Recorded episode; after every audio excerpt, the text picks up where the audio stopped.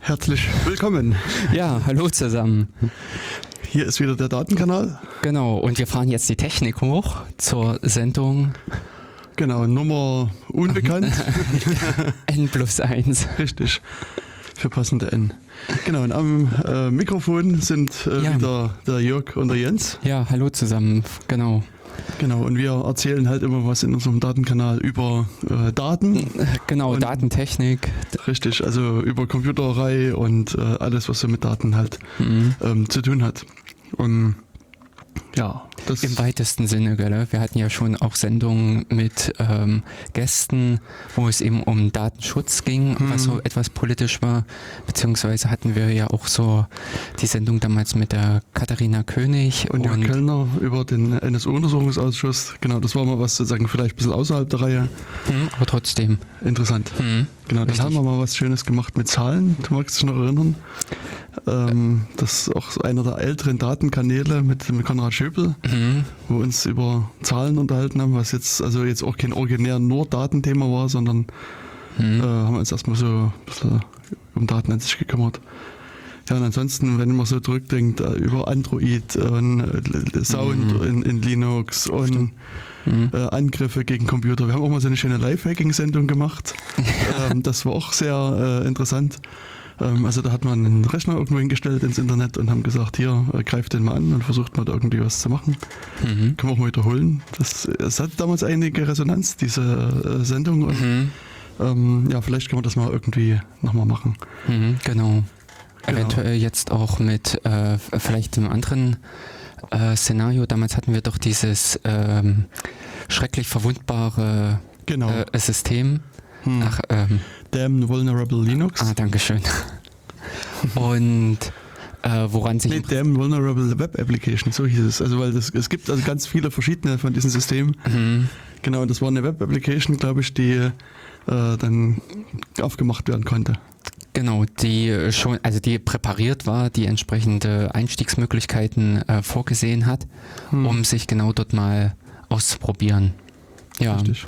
Genau. Das mit einem entsprechenden Vorlauf natürlich, dass wir das dann auch wieder euch als Hörern rechtzeitig Mhm, bekannt mhm. geben mit der entsprechenden Adresse und dann der passenden Zeit dazu, so dass wir dann äh, zugucken können, wie ihr euch dann bei uns ins System eingrabt.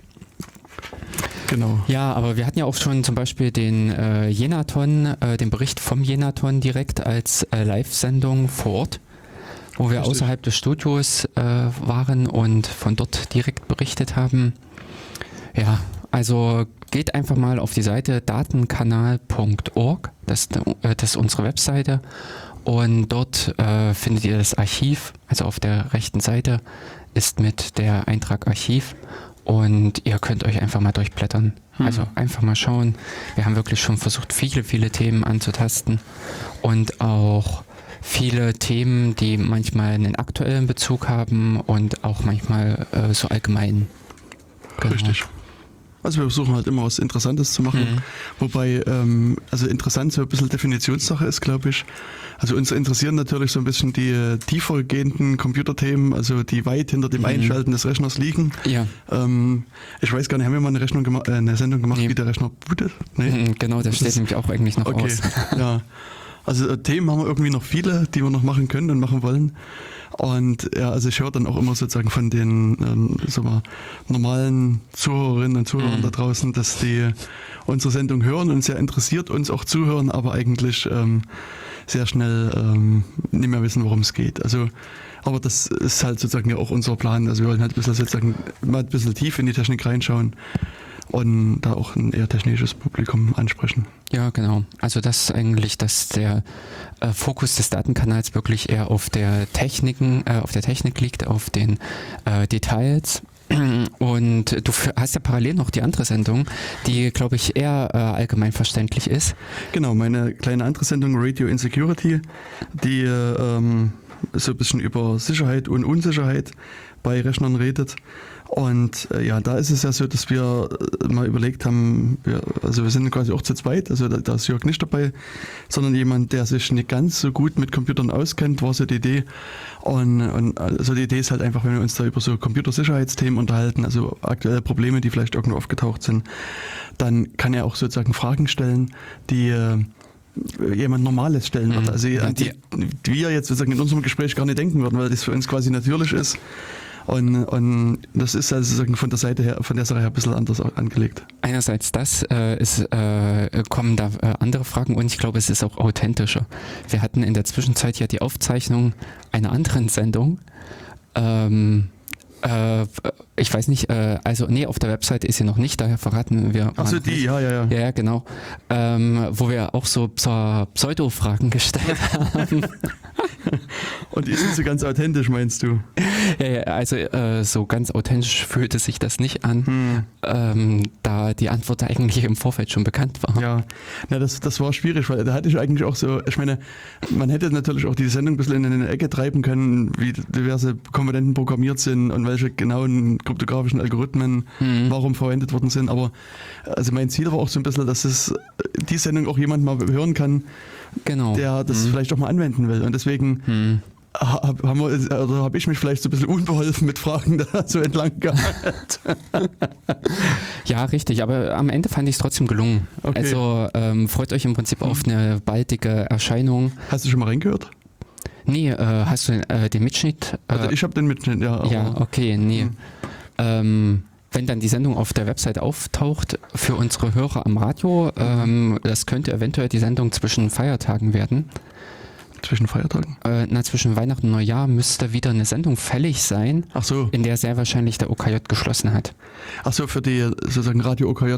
Genau, also die äh, UKW äh, oder äh, Livestream-Hörer, äh, alle, die uns äh, als Aufzeichnung von der Webseite hören, also wer jetzt im, äh, das als Podcast abonniert hat, äh, der äh, wird die Sendung hören können, wenn sie im Eingangsordner liegt. Richtig, genau.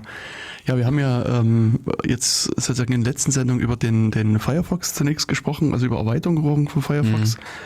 Und in der äh, Datenkanal Nummer 76, der auch noch nicht erschienen ist, ähm, geht es so ein bisschen um, was passiert, also wenn ich jetzt in eine URL eingebe, was passiert dann eigentlich? Mhm. Das ist auch das, was wir heute so ein bisschen hier weitermachen wollen. Und ähm, also mein Plan ist dann sozusagen die Sendung danach ähm, rauszuhauen. Mhm. Also die, also dann wird sozusagen diese noch unbekannte, Das äh, thematisch unbekannte Thema. unbekannte Sendung rauskommen. Und, und bei mir ist es so, dass ich äh, nächste Woche, also äh, 1. Aprilwoche, ähm, wieder auf Reisen bin. Mhm. Und naja, sagen wir mal so, je nachdem, wie, wie erschöpft ich von meinem Tagesgeschäft Mhm. bin, also theoretisch habe ich abends viel Zeit Ah, hm. und könnte dann auch sozusagen diese fehlenden Sendungen nachproduzieren. Mhm. Ähm, ähm, aber hin und wieder ist es, also erschöpft mich dann das Tagesgeschäft so sehr, dass ich dann auch manchmal einfach nur umfalle und, und Richtig. nichts mehr machen kann. Aber Also, wir müssen ja auch den Live-Hörern, also den, äh, die die Tag, äh, zeitaktuell dabei sind, im Vorteil bieten. Die Richtig. können eben nicht jetzt schon die Sachen hören, die unter Umständen erst in 14 Tagen dann auf der Webseite erscheinen. genau. Aber ist es denn schon so weit? Also wir haben jetzt die Sendung im, na gut, am 1.12., also Anfang, Anfang Dezember haben wir nochmal eine Sendung und dann müsste Anfang Januar gleich eine Nee, äh, das ist genau eine in, äh, zwischen den Feiertagen. Ah, okay. Also äh, wir haben im November, glaube ich, zwei Sendungen. Ja. Das, äh, der November, ähm, vier Wochen, also das Interessante ist ja im Prinzip, Mhm. dass innerhalb eines Monats auch äh, mehr als vier Wochen liegen können. Und wir fangen heute mit dem ersten an, äh, dann in vier Wochen sind dann, äh, ist das dann der 28. Äh, November? 29. 29. Aha. ähm, und äh, dann wäre in vier Wochen irgendwas so. Der 27.12. Aha, genau. Und da wird sehr wahrscheinlich auch wieder hier beim OKJ ähm, Feiertage sein. sein. Und Hm, äh, da werden wir die Chance nutzen, einfach die Sendung dann auszustrahlen. richtig. Das heißt, wir müssen uns in diesem Jahr nur noch ein spannendes Thema ausdenken für die nächste Sendung und dann haben wir es geschafft. Äh, wenn wir den Plan so verfolgen, richtig, ja, ja. ähm, wir, also äh, mir fallen jetzt eben zwei Themen gerade ein. Das eine wäre eben das mit dem Booten, wie, Mhm. äh, was du angesprochen hattest. Das andere wäre Chit, was Okay. wir äh, auch noch Stimmt, mal, das ist auch schon auf dem Plan irgendwie seit hunderten von Jahren. richtig. Ähm, und unter Umständen springt uns noch irgendwas anderes dazwischen. Ja. Das stimmt, das, Genau. ist, das passt. Genau. Mhm. Aber lasst euch überraschen. Genau. In vier Wochen also wir halten die mehr. Spannung Genau. aufrecht. Hm. Ja, und, und ich hatte es schon gesagt, wir haben also in, der letzten, in den letzten Sendungen Hm. uns quasi wieder sozusagen über das Web so ein bisschen angenähert. Mhm. Also oder zunächst erstmal über Firefox oder Browser allgemein. Haben also im 74. Datenkanal über verschiedene Erweiterungen vom Datenkanal gesprochen. Wobei wir so in den letzten Sendungen, also ich sag mal, die Sendungsstruktur so leicht geändert haben. Ähm, und am Anfang so ein bisschen über so allgemeine Sachen gesprochen Mhm. haben. Also das, was uns so bei unserer täglichen Arbeit aufgefallen ist und äh, diverse Aktivitäten, die dann stattfinden.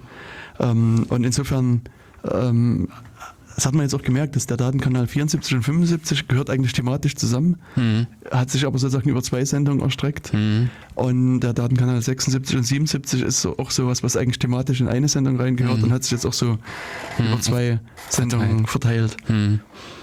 Genau, und ja, wir haben also mit der 74. Sendung so ein bisschen über Browser im Allgemeinen gesprochen, über Profile, wenn du dich noch erinnerst, Mhm. Ja, genau. und äh, Profilmanagement und dann so über verschiedene ähm, Erweiterungen.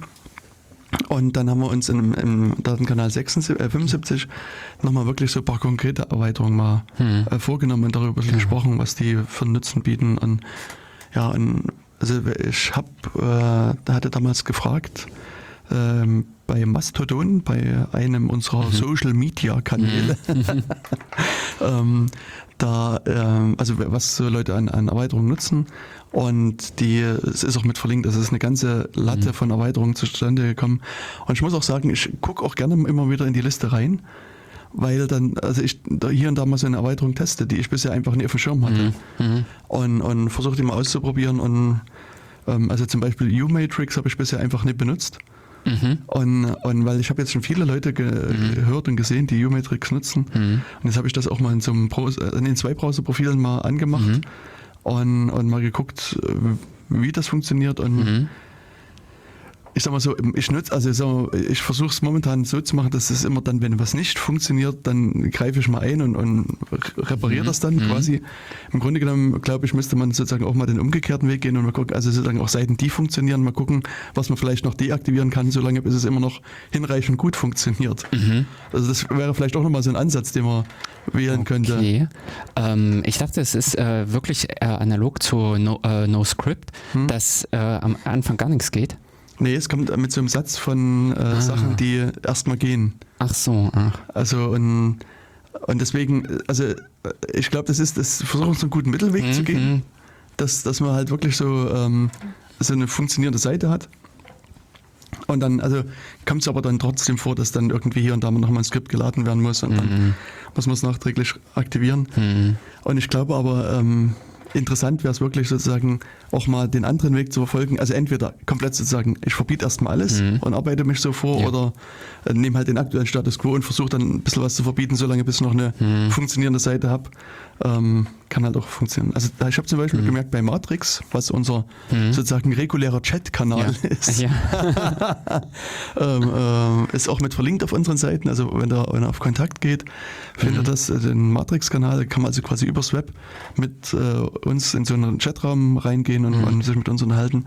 Und, und wenn man sozusagen diesen, in den Matrix-Raum reingeht, das sind, ich weiß gar nicht, wie viele ähm, Berechtigungen erstmal nicht erlaubt. Also zum Beispiel auch zur Vector-IM und zur Genau. ähm, noch was anderem. Na, Riot. Äh, nee, Riot EM und Und- Vector.com heißt. Ja, ja. Aber äh, genau. Und das ist erstmal nicht erlaubt und das, das muss man erstmal freischalten, damit es überhaupt geht. Also das am Anfang geht, geht die Seite mit, mit U-Matrix quasi gar nicht. okay. Und ähm, äh, was verwendest du als Einstiegsseite? äh, ähm, irgendeinen Kanal. Also ich habe mir einen, einen Bookmark auf irgendeinen Kanal gesetzt. Ah, das, aha, also da kann ich jetzt nur sagen, dass ich schon beobachtet habe, die, ähm, äh, ähm, dass je nach Installation mehr, äh, mehr oder weniger äh, notwendig ist. Ich habe bei mir meine eigene Installation laufen Ah, ja. und habe äh, dadurch, also es gibt ähm, die, ähm, äh, diese Add-ons innerhalb Matrix, ähm, diese, mh, ich komme jetzt nicht drauf. Ach, dieses, ähm, ja, Äh, ich weiß. wo man meinst. YouTube und Co. Äh, reinholen kann. Hm. Äh, die funktionieren nur, wenn man äh, Vector-EM freigibt, beziehungsweise bei verschlüsselten Nachrichten muss man Riot mit freigeben. Aber ansonsten habe ich wirklich nur meine eigene Domain freigegeben Mhm. und die anderen äh, sind blockiert. Und ähm, das ist aber, wenn man auf die Haupt, äh, also auf diese Standardinstallation über äh, riot.im-app, also app geht, dann äh, hat man, äh, muss man mehr freigeben. Dort lau laufen auch ähm, Überwachungen mit. Also äh, Mhm. da ist auch mit die äh, ähm, ne? äh, im Prinzip das Tracking aktiv. Und das ist äh, je nach Ins, äh, Installation. Und von daher kann es äh, daher kommen, dass du jetzt auch irgendwie eine Installation hast, äh, auf der genau solche Sachen mit notwendig sind. Aber bei, ähm, bei mir, äh, bei meiner eigenen Installation habe ich soweit so, äh, konfiguriert, dass es nichts, ähm, äh, dass keine weiteren Seiten aufgerufen werden. Okay. Hm. Genau. Hm, Na gut, das, das kann sein. Also ich habe es mal Genau. gemerkt, dass das auch, auch schade, Aha. dass ähm, auch äh, wenn ich das öffne, da waren hier also eine ganze Reihe von Hm, die abgerufen wurden. Sachen, genau, die abgerufen werden. Also ähm, da muss ich noch einiges nachjustieren. Hm, hm. Und also auch bei, ich habe das dann mal probiert mit ähm, Google mich da anzumelden und da war dann auch, musste man noch diverse Sachen freigeben. Also da Mhm, sieht man okay. dann halt auch erstmal so eine ganze Latte von, von Sachen. Hm, die Ähm, dann hinterhergeladen genau. werden. Hm. Also insofern ist, äh, wie gesagt, es ist erstmal so ein bisschen noch auf Level mal ein bisschen rumspielen, mal Mhm. ausprobieren Okay. und ähm, mal gucken. Und, ja, und so gibt es diverse andere von diesen äh, Add-ons, die ich mal ein bisschen Hm. teste und mal gucken, was die, was machen die eigentlich. Also was Mhm. bringen die mir jetzt an mehr, mehr Nutzen? Äh, Oder im Prinzip, wie sind die gestaltet? Ich habe Mhm. auch mal, äh, wenn ich äh, für irgendeine Funktion äh, eine Erweiterung suche, dann probiere ich auch einfach viele zwecks Bedienbarkeit durch. Das ist Mhm. das, wo ich sagen muss, ist mit dem mit der neuen NoScript-App, die oben nur noch so quer liegt und Mhm. wo man das eher grafisch gestaltet hat. Mhm. Nee, das gefällt mir unterm Strich besser Echt? als die ursprüngliche äh, Variante. Also ich weiß da zum Beispiel gar nicht, auf welchen Button ich klicken muss. Ja, also wenn, da- wenn, ich, wenn das Mhm. aufpoppt, stehe ich immer wieder davor und denke, hm, sind vier Knöpfe, die alle gleich nichts sagen für mich sind. ja, hm. Und, und, äh, und das ist also das ist so mein, mein erstes Problem, was ich dann immer damit habe. Hm, okay, aber äh, also ich das war auch anfangs mein Problem, aber mittlerweile weiß ich im Prinzip habe ich auch äh, die Systematik verstanden, Hm. dass du von äh, links nach rechts immer mehr Rechte gibst, Hm. beziehungsweise die letzte Spalte ist dieses komplett Alle- blockieren. ja. Hm. Und ähm, genau. Äh, aber jetzt äh, gefühlt für mich im Prinzip äh, die Mauswege Hm. sind kürzer geworden als früher. Okay. Na, früher kannst du es mit der Tastatur bedienen. Ah, okay. Ähm, Also das ist, mhm. Kann sein, dass es zwar auch umständlicher war, das weiß ich nicht mehr genau, aber das, das, äh, ich habe auch also so eine, noch eine vage Ahnung, was ich Mhm. da getippt Ja, habe, genau. aber, Mhm. aber so ganz genau kann ich es nicht mehr sagen. Aber das, das fand ich, ich meine, gut, ich habe es jetzt auch nicht probiert, ob es mit der Maus zu bedienen, äh, mit der Tastatur zu bedienen Mhm. geht, aber mein Eindruck war, es geht nicht. Und, und ich Hm. habe dann diesen Schritt nie weitergemacht, mal an das äh, fein manuell zu schauen, ob das mir irgendwas dann äh, beauskunftet. Ja. Und das ist mir auch aufgefallen bei einer äh, Anwendung, die äh, ähm, KeyPass XC heißt. Hm. Die ähm, lässt sich äh, aus meiner Sicht auch nicht ganz so gut mit der Tastatur bedienen Echt? wie KeyPass X. Ja, genau, also Mhm. das ohne C. Ja, genau. Hm. Und, okay. Und Interessant. zumindest ist es da so, dass ich da ein bisschen meine, äh, das, was ich so wieder in, im Finger-Memory habe, ein bisschen Oh, ändern muss und ein bisschen oh, neu, ja. lernen muss Ja, quasi. ja, ja. Ähm, da habe ich nämlich auch im Chat von denen äh, schon gelesen, dass Hm. einige Leute vor allen Dingen eben mit dem Shortcut äh, L Hm. äh, ihre Probleme haben, Hm. weil der nämlich ganz schnell zum Sperren der Datenbank Genau. führt und sowas und äh, das aber unter, ach genau, äh, Steuerung L ist im Browser eigentlich auch eine übliche Tastenkombination, um in die Adressleiste Ach, ja. zu springen. Und deswegen hat man das, um irgendwie oben in die Leiste zu springen, sehr Mhm. äh, gut in Fingern und buff ist die Datenbank gesperrt. also diese Klagen habe ich auch schon gehört im äh, oder gelesen im Chat. Ich weiß gar nicht, kann man da eigentlich die Tastaturkombination umkonfigurieren? Ich glaube nicht. Mhm. Nee. Hm. Mhm. Also die sind richtig hart verdrahtet. Hm. Ähm, die Zeiten, in denen das in die Pro- äh, in denen das die Programme erlaubt haben, Sind vorbei. Hm, ja, also das so GTK und äh, Qt, die Config ist also für die Programme ist schon lange nicht mehr so mächtig. Hm. Na gut, da brauchen wir dann irgendwann was Neues. Ja. ähm, genau, aber das sind halt, das sind halt die großen Frameworks. Also es, ähm, hm. Genau. Ich hatte auch gesehen, du hast auch angekündigt, dass wir heute eine Sendung machen in unserem Matrix-Raum. ähm, ja, ich habe vorhin äh, nochmal auf, äh, ja, im Matrix-Raum, ich habe auf Twitter noch kurz äh, die Nachricht Ah, rumgeschickt okay, cool. äh, und habe auch ähm, in dieser äh, kleinen WhatsApp-Gruppe äh, Bescheid gegeben. Es gibt eine WhatsApp-Gruppe. Naja, ich habe vor äh, Ewigkeiten mal bei einigen Interessenten gesagt äh, oder die gefragt haben, äh, wollen, äh, also äh, sie Mhm. würden gerne Nachrichten bekommen. Ach, ich habe die persönliche Einladung an, äh, äh, an Wilfried vergessen. Mist. ähm, genau, also vielleicht findet sich in ein paar Minuten noch die Zeit und dann geben wir äh, Wilfried noch persönlich Bescheid. Genau. Aber an sich ist, ähm, ja, Versuch, äh, ja, dass wir halt irgendwie ein bisschen Sendungsankündigung haben. Hm, schön. Wie viele Leute sind Gen- in dieser WhatsApp-Gruppe? Ich meine, also, also aus Äh, Datenschutzgründen kann ich das nicht gutheißen, muss ich gleich mal sagen.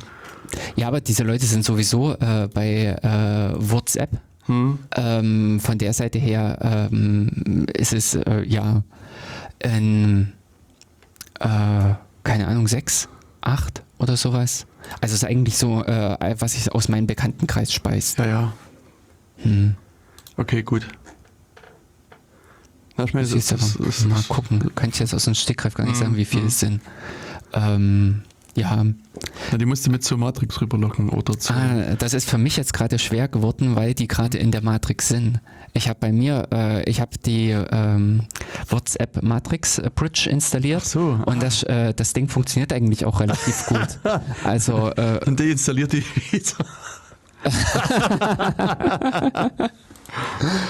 Und äh, daher ähm, habe ich jetzt äh, mittlerweile äh, die ganzen WhatsApp-Kontakte äh, bei mir über Ma bediene ich über Matrix und äh, damit äh, erfüllt Matrix jetzt für mich auch echt das Ziel, Hm. äh, was eigentlich anfangs gesetzt war, dass ich diese verschiedenen Universen erreiche. Also Okay. sei es nur das IRC-Ding, wo ich echt es überglücklich war, dass äh, diese Matrix äh, Bridge dorthin existiert.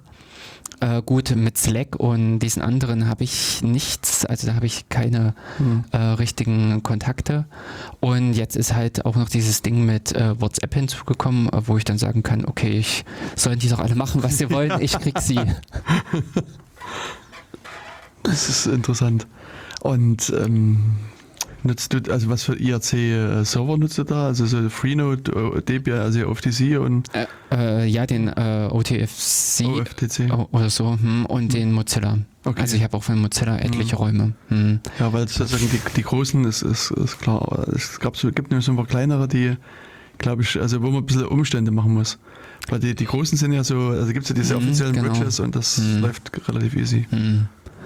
Und ähm, für mich ist es wirklich nur, dass äh, viele Programme, viele äh, ja, haben in äh, IRC äh, Channel Hm. und äh, der ist dann damit zu erreichen und ähm, in dem Sinne kann ich da relativ einfach auch rein und rausgehen. Hm. Also ich habe da auch etliche schon wieder mit verlassen. Ja. Hm. Na schön, das ist doch cool. Ja, also das muss ich echt sagen, ähm, äh, mittlerweile Matrix ist echt äh, eine super Erfindung oder eine äh, gute, äh, also echt Bereicherung für mein äh, technisches Leben. Hm. Hm. Und, und nutzt du das nur mit, mit zum Android-Client und Web-Client oder hast du Hm. da noch, noch irgendwelche anderen? Nee, äh, diesen, ähm, ich habe jetzt mal wieder diesen Enheco probiert oder Mhm. so, weil der äh, mittlerweile auch Verschlüsselung kann. Aber aufgrund der äh, fehlenden Unterstützung für Verschlüsselung habe ich bisher nur die Riot-Dinger, also Mm. Riot Web Okay. und äh, Riot äh, App verwendet. Hm. Aber auch noch nicht mal die Desktop-App, sondern nur wirklich die für, für Android. Okay. Hm. Oh, wir haben einen Zuhörer. Steuerung F funktioniert eigentlich super für die Suche in KeyPass XC, war gerade hier so eine Ja, Aussage bei uns im Kanal. Also das, das stimmt. kann ich auch bestätigen. Also was sozusagen, wenn, was ich sozusagen aus KeyPass X, ja, genau, Ja. ich muss mal überlegen, Mhm. dass ich das Richtige sage. Also gewöhnt bin, dass, dass ich habe quasi sozusagen so eine, diese Folder, also diese Gruppen heißt Mhm. das. Und ich äh, springe quasi sozusagen in die richtige Gruppe Mhm. und habe dann bisher sozusagen die Tab-Taste genommen, um, um in die Einzeleinträge zu kommen und dann kann ich sozusagen wieder Ah, die mhm. jeweils auswählen. Hm, Und, und das, das funktioniert halt relativ easy. hm, Also sozusagen in die richtige Gruppe gehen, in der Gruppe auf den Eintrag springen und das ist so, dass in, in den meisten Gruppen ich das auch halbwegs gut hm. äh, aufgeteilt habe, sodass ich quasi mit dem Tastendruck auch auf den richtigen Ja. Punkt springe Ja. und dann Steuerung V und dann das eingebe. Mhm. Also und, und in der Tat, also was, was die Person bei uns aus dem äh, Chat jetzt schreibt, also mit Steuerung F, so mache ich es in der Tat auch jetzt mit Ja. in KeyPass XC Für mich auch. Hm. dass ich da Steuerung F habe und das ist bei KeyPass XC ist es auch so, dass du, also wenn ich das öffne, ist sozusagen der Cursor immer in dem Suchfeld drin Mhm. und insofern ist das also eine, eine ein bisschen eine Erleichterung quasi, Hm. dass ich das öffne und dann muss ich nur noch da irgendwas eingeben und dann, Genau. und, äh, und dann ist es so, dass das reagiert auf ähm, Pfeiltasten. Ach also ja, man muss quasi zweimal die Pfeiltaste drück- äh, drücken und dann ist man in diesem Auswahlfenster und dann kann man halt zum Eintrag springen. Hm. Genau, kann man durchlaufen. Richtig. Genau. Also das, äh, genau dieses Vorgehen, wie du es jetzt beschrieben hast, verwende ich auch und Mhm. äh, ist praktisch. Also mit der Zeit findet man dann auch passende Abkürzungen, Genau. um äh, die Suche ähm, sehr gut zu reduzieren, sodass man dann mit äh, Backup oder sowas äh, ruckzuck bei den entsprechenden Backup-Passwörtern ist und verschiedenes anderes, ja. Hm. Und das, also Genau. das war halt eben das, was ich vorhin meinte. Das war quasi diese Umstellung, die, ich- die ich Mhm. hinkriegen musste. Und, Mhm. und am Anfang, also in den ersten Momenten hat mich das halt schon genervt, also weil ich es gewohnt war, mit, mit äh, Tab hinzuspringen. Mhm. Und dann springst du, also der springt, glaube ich, in das untere rechte Fenster rein. Mhm. Und, äh, und also sozusagen, ich habe quasi, bin von dem von dieser Gruppenansicht Ja, genau. mit Tab quasi gefühlt drüber gesprungen, Mhm. war aber unten und versuchte dann äh, mit der Tastatur Da. das auszuwählen. Ah. Und dann wählte er aber unten, das sind so Tabs. Mhm. Und dann wählt er in den Tabs rum und du, du Ach, springst dann weiter Scheiße. mit, mit, äh, äh, also mit der Tabulator-Taste. Genau. Und, was mir hier fehlt bei, bei ähm, KeyPass XC ist sozusagen so ein bisschen dieses, die visuelle Erkennung, wo gerade der Fokus ist. Ah, also hm. das ist, ist mir halt Hm. unklar. Und das ist halt auch so, so ein Manko, wo ich eigentlich nochmal dran denken müsste, mal irgendwie entweder in den Bug-Reports rumzusuchen, ob Hm. da was drinsteht, beziehungsweise da mal einen einzustellen. Ja. Hm. Weil das wird es zumindest auch erleichtern, dann zu sehen, okay, da bin ich und Hm. äh, dass man es ein bisschen schneller erfasst. Richtig. Hm. Aber dieses äh, Muskelgedächtnis äh, trifft mich zum Beispiel auch immer wieder mit bei der, ich habe äh, im Firefox die Erweiterung äh, für die Emacs-Tasten hm, und äh, irgendwo anders und dann sind, also funktioniert nichts mehr. völlig unbedienbare Systeme. genau. Nee, das stimmt, Richtig. das ist, ist, äh, ist in der Tat so richtig. Hm. Und also kann man kann halt nur im eigenen System arbeiten. Ja, das war ja auch schon mal eine Diskussion, die auch im Datenkanal gelaufen ist. Von daher können äh, äh, ähm, im Datenkanal, also in dem Matrix-Raum, ähm, wo wir äh, auch sagen können, dass da nach den Sendungen nochmal Mhm. äh, Diskussionen äh, auch entstehen und auch äh, zum Teil die Themen äh, ja weitergehen. Die äh, war im, unter, äh, unter anderem auch eine Diskussion, genau, äh, was macht man mit den Systemen oder wie passt, wie stark passt man die Systeme an, um damit zu arbeiten. Und da hatten wir äh, beide ja gesagt, wir wollten eigentlich eher ein optimal angepasstes System haben, also da noch irgendwie hier und da an dem Schräubchen da ordentlich drehen, um da dann ähm, das bessere äh, ja, Benutzergefühl zu erreichen. Und äh, der ähm, Dirk? ja, genau. Dirk hatte gesagt gehabt, äh, dass ihm wichtig ist, dass die Standardkonfiguration äh, funktioniert, weil er äh, so, so häufig die Systeme wechselt, so oft immer wieder an einem äh, anderen System sitzt und er überhaupt nicht seine eigene individuelle Config so sehr mitschleppen kann. Hm, genau. Mhm. Ja, also im, hinten im Chat kam noch ein Hinweis, dass äh, bei Bitwarten Mhm. äh, Control-Shift-L für Autofill funktioniert. Ähm, und ich muss jetzt erstmal gucken, was Bitwarten ist, weil das war mir nicht klar. Also ich meine, aus dem Kontext heraus dachte ich schon, es ist ein Passwortmanager. Mhm. Und in der Tat, es ist ein Passwortmanager. Ähm, Also den, den kenne ich bisher nie. Und, ähm, ja, aber da, da funktioniert halt Control Shift L. Genau, ähm, ich glaube aber hier, das ist irgend so eine Cl äh, also äh, Ja, so ein Cloud-System, äh, Mhm. bei dem du nämlich am Ende nicht deine äh, Daten hast. Das, also weiß ich nicht ganz Aha. genau. Müsste, müsste ich das nochmal genau gucken. Auf alle Fälle kann man einen Docker-Container nehmen und das dann installieren. Äh, ja. Äh, Ja. Darüber können wir auch nochmal irgendwie eine Sendung machen und Mhm. äh, wir könnten dann äh, auch jemanden einladen, der, ähm, also ich sage jetzt mal pro äh, Containerisierung ist. Bist Äh, du etwa nicht pro Containerisierung? Wenn du das so Nein. umständlich wirst, kannst du noch Kubernetes nehmen und damit. okay, nee, wir hören auf zu lästern. Ähm, ja, also auch mal äh, diese äh, Vor- und Nachteile durchdiskutieren. Ähm, genau. Ja, also wie gesagt, Bitwarden kann ich, nee, kann ich jetzt auch keine Mhm. Aussage dazu treffen.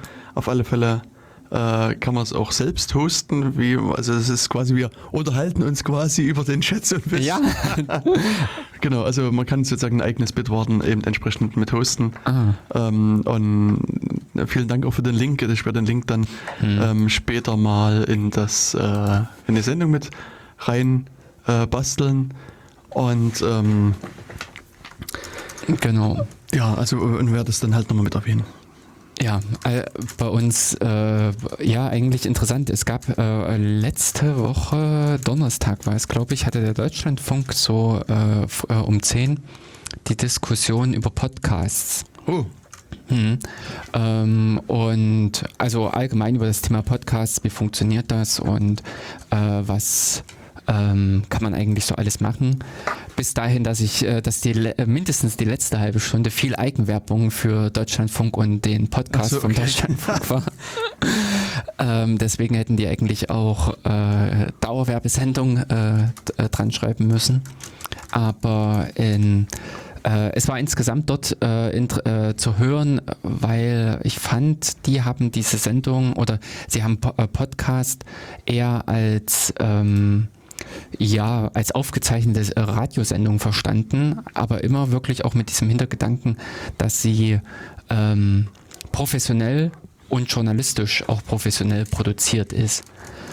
Und das ist das, äh, was ich persönlich eben auch an äh, Podcasts eher schätze, dass oftmals die Zwischentöne mit zum äh, Tragen kommen, dass man also auch mal irgendwie dieses ähm, ja, Stöhnen über verschiedene, äh, ja, also eben, dass so Zwischenbemerkungen einfach fallen.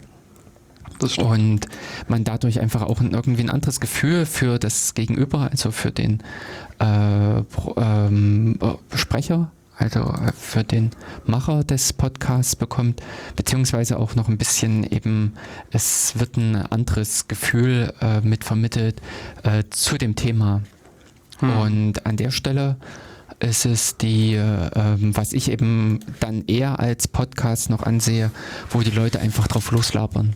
Genau. Das finde ich schöner als so eine äh, produzierte Sendung, wo man sagt, oh, wir haben am schlimmsten Fall noch die und die Sendezeit und dann muss das exakt getaktet super durchgehen. Hm. Na, es ist äh, sch- schwankt also zwischen beiden. Also Ah. Es gibt so, so, äh, so zwei Formate. Also es, äh, ich muss nur gerade dran denken, als du das jetzt Mhm. erwähnt hast. Ähm, es gibt eine, so eine, was eine Podcast-Produktionseinheit. Ich will es mal nicht Firma nennen, sondern Mhm. Einheit. Aber ich glaube schon, dass sie auch versuchen, damit Geld zu verdienen. 4000 Hertz heißen die. Hm. Und die machen eine ganze Serie von, von Podcasts und ähm, ich würde sagen, die meisten sind auch wirklich professionell produziert und ordentlich auch durchchoreografiert. Und die hatten sich auch jetzt über Podcasts Forschung vor kurzem unterhalten Mhm. und waren dort irgendwie der Meinung, dass sozusagen das Potenzial wohl bei 20.000 Menschen in Deutschland liegt, die Podcasts hören.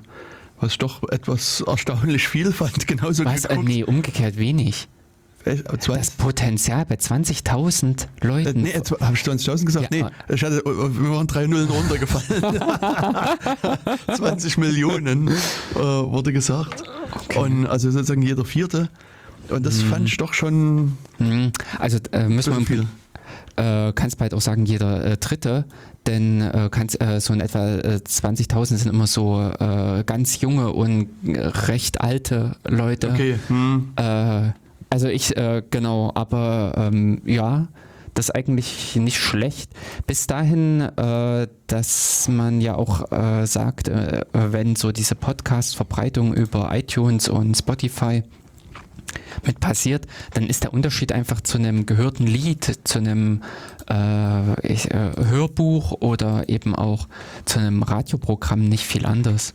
Hm. Und da sowieso, also ich persönlich denke, dass auf äh, Mittel, also in fünf Jahren oder sowas wird auch nochmal die Masse der Hörer eher so in dieses Digitale äh, rüberschwappen. Ja, und, und also was Mhm. mir noch auf einfällt, also so, oder auffällt, also es gibt so das, das AD Radio Feature, was so eine produzierte Sendung ist, die kommt Mhm. einmal im Monat, die auch, glaube ich, mit ziemlich viel Aufwand produziert wird. Mhm.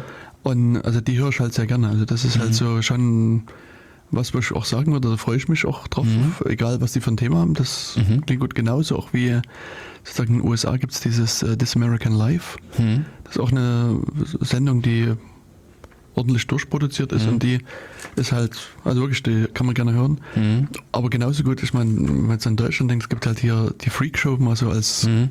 ja, sagen wir mal, Gegenbeispiel in Anführungsstrichen, wo sich eben Leute wie wir jetzt zu verschiedenen Themen halt unterhalten.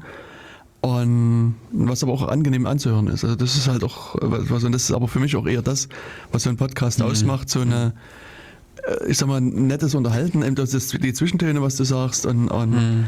das finde ich halt auch angenehmer. Also das andere ist, würde ich jetzt auch eher so vielleicht als professionelle Radiosendung denn als Podcast einsortieren. Hm, genau. Wobei es, also am Ende wird es halt schwierig, das irgendwie äh, exakt zu fassen, also eine äh, Definition zu finden. Und äh, weil es sich am Ende über den Verbreitungsweg nicht mehr äh, differenzieren lassen wird. Hm. Also klar, heutzutage kann man äh, sagen, wenn ich Sender XY höre und da vorher das Jingle so und so ertönt, dann ist das eben ein Radio. Aber über die Zeit hin wird das eher so werden, dass ich auch für meinen Radiosender XY sagen kann, äh, was weiß ich, Sport interessiert mich eh nicht. Also das können Sie gleich mal Mhm. weglassen in Nachrichten. Ich sitze die ganze Zeit zu Hause, Verkehrsfunk weg. Und so weiter. Also, dass man sich auch da sein Radio, sein, was man heutzutage als Individualradio. Genau, ein, ein individu äh, individuelles Linearradio, weil dieser Begriff des Linearen äh, ja auch immer mit äh, da fällt. Hm. Ja, und, die hatten halt eben auch in dieser Sendung mit zur Podcast-Forschung Mhm. eben auch so ein bisschen drüber geredet, dass eben viele Radiosender einfach quasi ihre Radiosendung nehmen, die ins, ins Internet hauen und sagen, das ist jetzt unser Podcast. Und, und das war halt auch so Genau. der Punkt, wo sie gesagt Ja. haben. Also das ist ja jetzt Und das ist auch äh, was, wenn Zeitung, wenn jetzt plötzlich die Zeitungsverlage plötzlich äh, ähm, Audio mitmachen, Hm. äh, dann ist das einfach auch nur wieder eine journalistische Aufbereitung, äh, also im, im, äh, am Ende fast nur ein Vorlesen des Textes. genau. Und das ist eigentlich nicht, das ist, für, also jedenfalls aus meiner Sicht auch einfach nicht das, was ein Podcast äh, ähm, auszeichnet. Richtig. Genau. Also nebenbei bemerkt habe ich jetzt mal den Link auch auf Twitter mit verteilt. Ähm, von dem Bitwarten. Hm. Also ähm, kann man dort schon mal nachklicken. Und ähm, im Chat wird gesagt, Podcast ist der Distributionsweg und weniger die Definition des Inhalts. Das ist sozusagen eine Meinungsäußerung. Mhm, ja. Genau. Also unter Umständen entsteht da auch noch ein anderer äh, Begriff irgendwann. Vielleicht kommt irgendein hippes, cooles Programm um die Ecke und daraufhin sind das alles Ein dann. iPod zum Beispiel. Ja, zum Beispiel. Und dann sind das dann alles äh, gepottet, äh, also iPod, äh, iPods, nee, äh, irgendwas anderes. Hm, Poddies. Poddies. Wie auch immer. Genau, aber das äh, soweit zur Vorrede. Wir waren ja eigentlich äh, beim anderen Thema stehen geblieben, glaube ich. Also Äh, sozusagen so das Sendungsthema. Richtig, äh, der, dass wir die, äh, mit der heutigen Sendung die letzte Sendung noch äh, fortsetzen Richtig. Genau. also und äh, dann äh, diese ja, Beschreibung, die wir in der letzten Sendung angefangen haben, wie oder was in das, was passiert alles im Hintergrund, was passiert alles, wenn man in einer Adresszeile im Browser eine Adresse eingibt Mhm. bis es dann Blong macht und man am Ende ja das fertige Ergebnis sieht. Richtig. Und selbst da äh, ist fertig auch noch relativ, da es äh, da auch noch viele, äh, vieles passiert, äh, also noch im Nachhinein, noch im Hintergrund passiert, Hm. während äh, schon das Ergebnis präsentiert wird. Genau. Und wir hatten ja in der letzten Sendung uns soweit äh, erstmal vorgearbeitet, dass irgendjemand eine URL eingibt in den Browser Mhm. Und der Browser dann losrennt und DNS-Abfrage macht und sich dann die zu der IP vorarbeitet und äh, versucht mit so einem HTTP-Aufruf quasi die Inhalte äh, Mhm. zu, äh, abzurufen. Und ich glaube, das war sozusagen der, der Schlusspunkt, auch wo wir dann äh, angekommen sind, dass also Browser quasi sozusagen sagt, hier get Index HTML Mhm. und die äh, jeweilige HTTP-Version, die gesprochen werden soll. Mhm. Und dann antwortet der Webserver hoffentlich in einer korrekten Art und Weise. Mhm.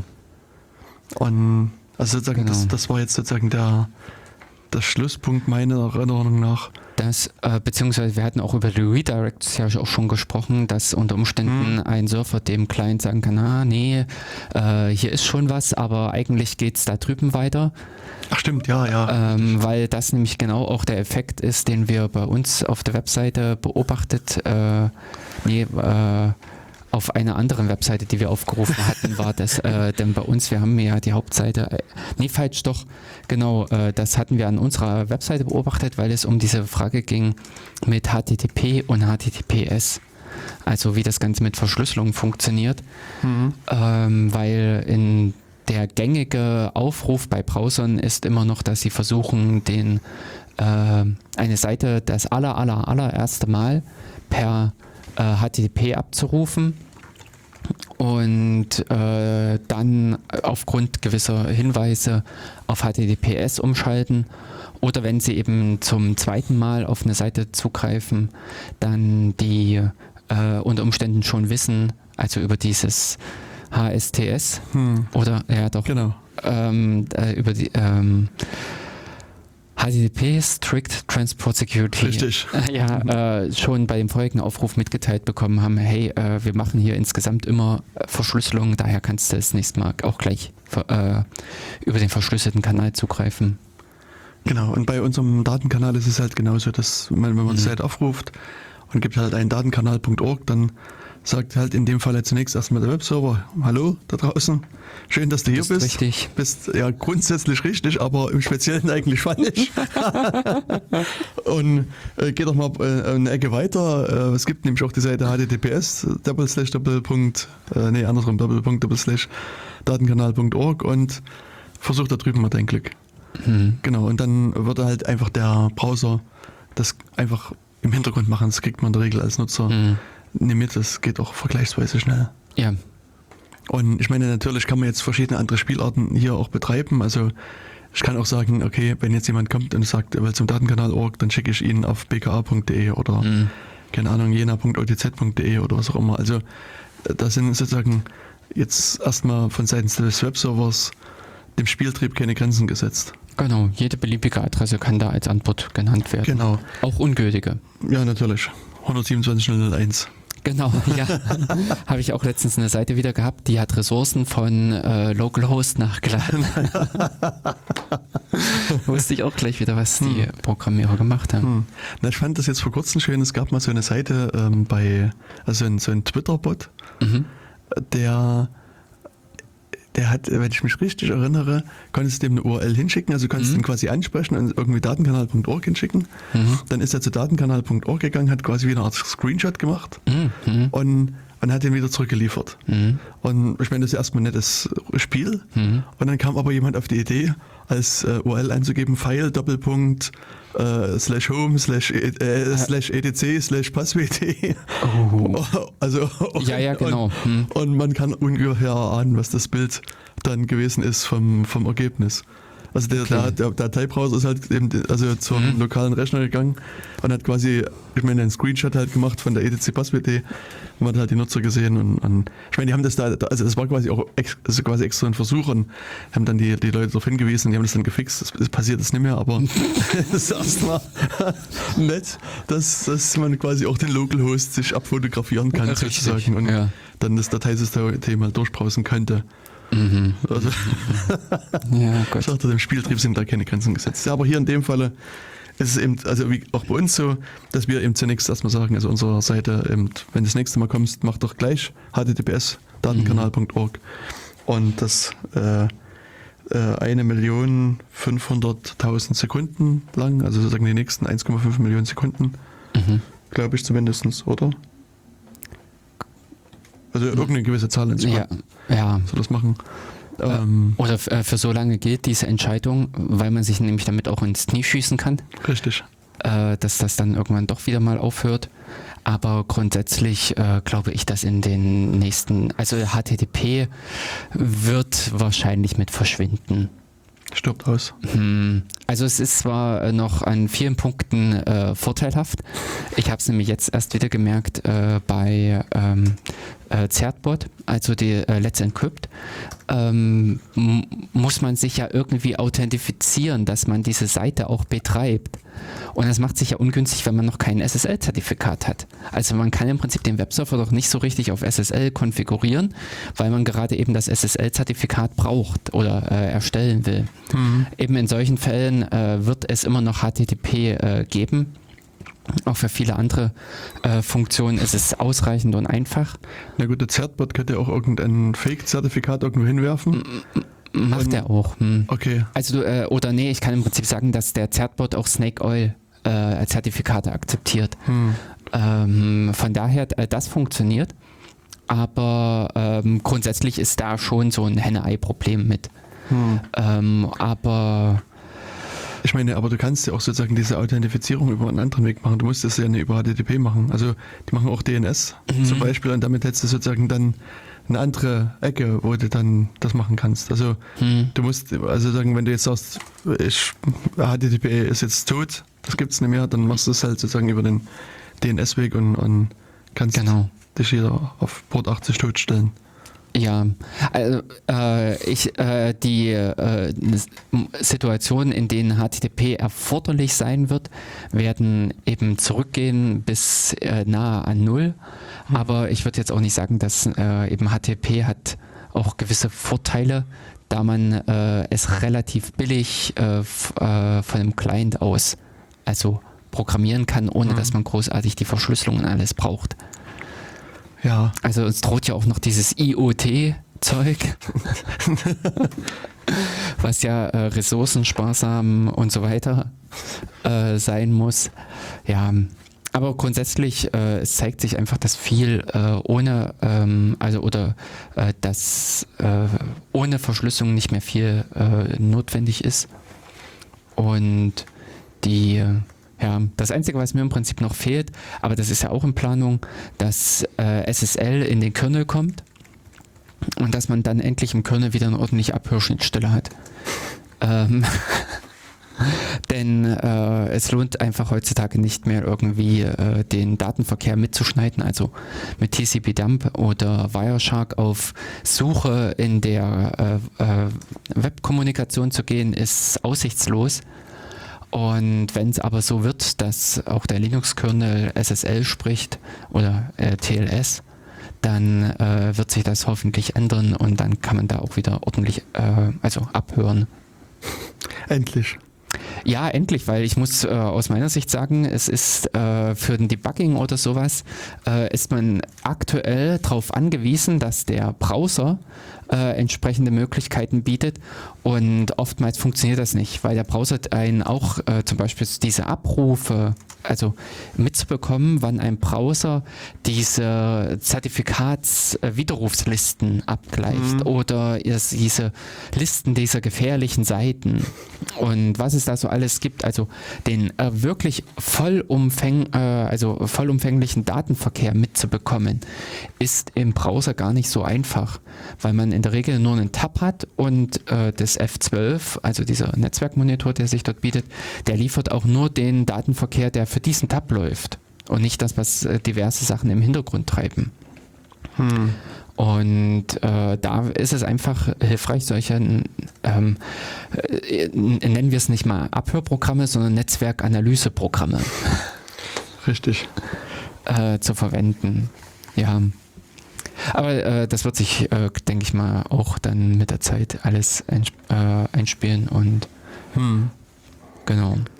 Aber äh, eben in der letzten Sendung waren wir dann damit äh, am Ende, dass die äh, Daten vom Surfer im Browser angekommen waren, Also wirklich dieser ursprüngliche Abruf dieser Seite, dieser HTML-Daten, die da übertragen wurden und das, was man angezeigt bekommt im Browser, wenn man eine Adresse aufruft, ist ja weitaus mehr als ein ähm, äh, als, als dieser reine HTML-Inhalt. Äh, und das ist das, wo wir, glaube ich, jetzt so weiter äh, ansetzen sollten, mhm. wie es dann dazu kommt. Oh, du hast ein Bild, äh, äh nebenbei äh, hast du ein Bild machen lassen von unserer Webseite. Na, ich weiß nicht genau, was äh, der Hintergrund ist. Also im Chat wiederum hat jemand ein mhm. Screenshot API mhm. gezeigt und da kannst du halt hier einen, einen Screenshot machen von irgendeiner Seite. Und mir ist gerade der Zusammenhang unklar, warum. Äh, also was das die Screenshot API jetzt zu tun hat, aber ich hatte es halt nochmal aufgerufen und mal geguckt. Hm, okay.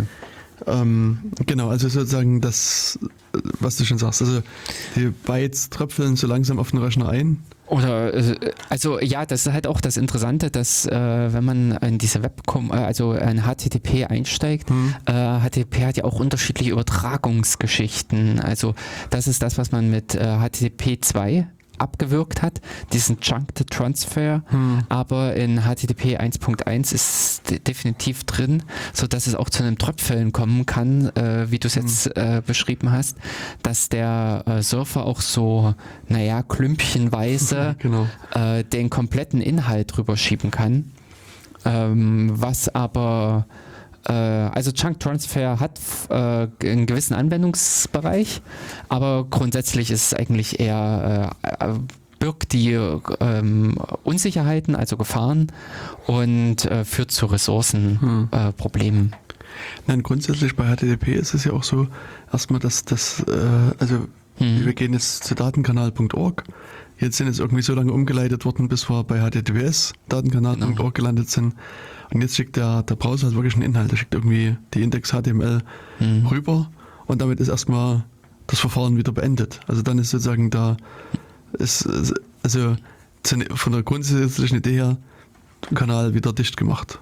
Und jetzt kann der Browser erstmal also, mhm. ähm, jetzt überlegen, wie er damit weiter umgeht. Und, und dann würde der Browser jetzt, dann kann man dann vielleicht nochmal ein bisschen näher drauf eingehen, sieht, oh, da ist ja noch ein Bild eingebunden und da ist noch dies eingebunden, dann fängt er an wieder Seite und ruft das, das CS, CSS-Datei ab und dann das Bild ab und so weiter.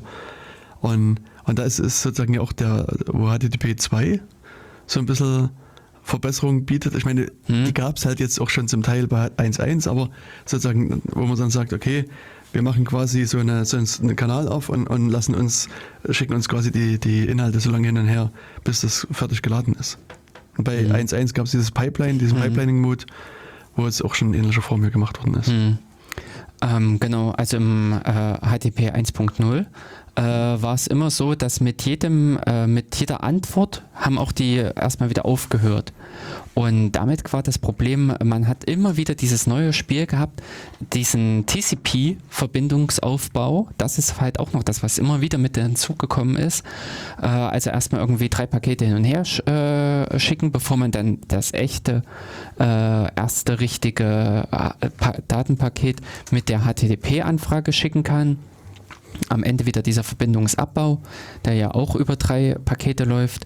Und da sich das auch in Summe äh, mit äh, zu einer erheblichen Menge ähm, ähm, aufsummiert, ist es, dass man bei HTTP 1.1 diesen Pipeline-Mode äh, ja eingebaut hat, sodass man äh, diesen, eine Verbindung auch stehen lassen konnte dass der Browser, wenn er das wollte, also der Client, äh, mit der Anfrage signalisiert hat, aber hinterher nicht auflegen, ich will noch was. Genau, da kommt noch was.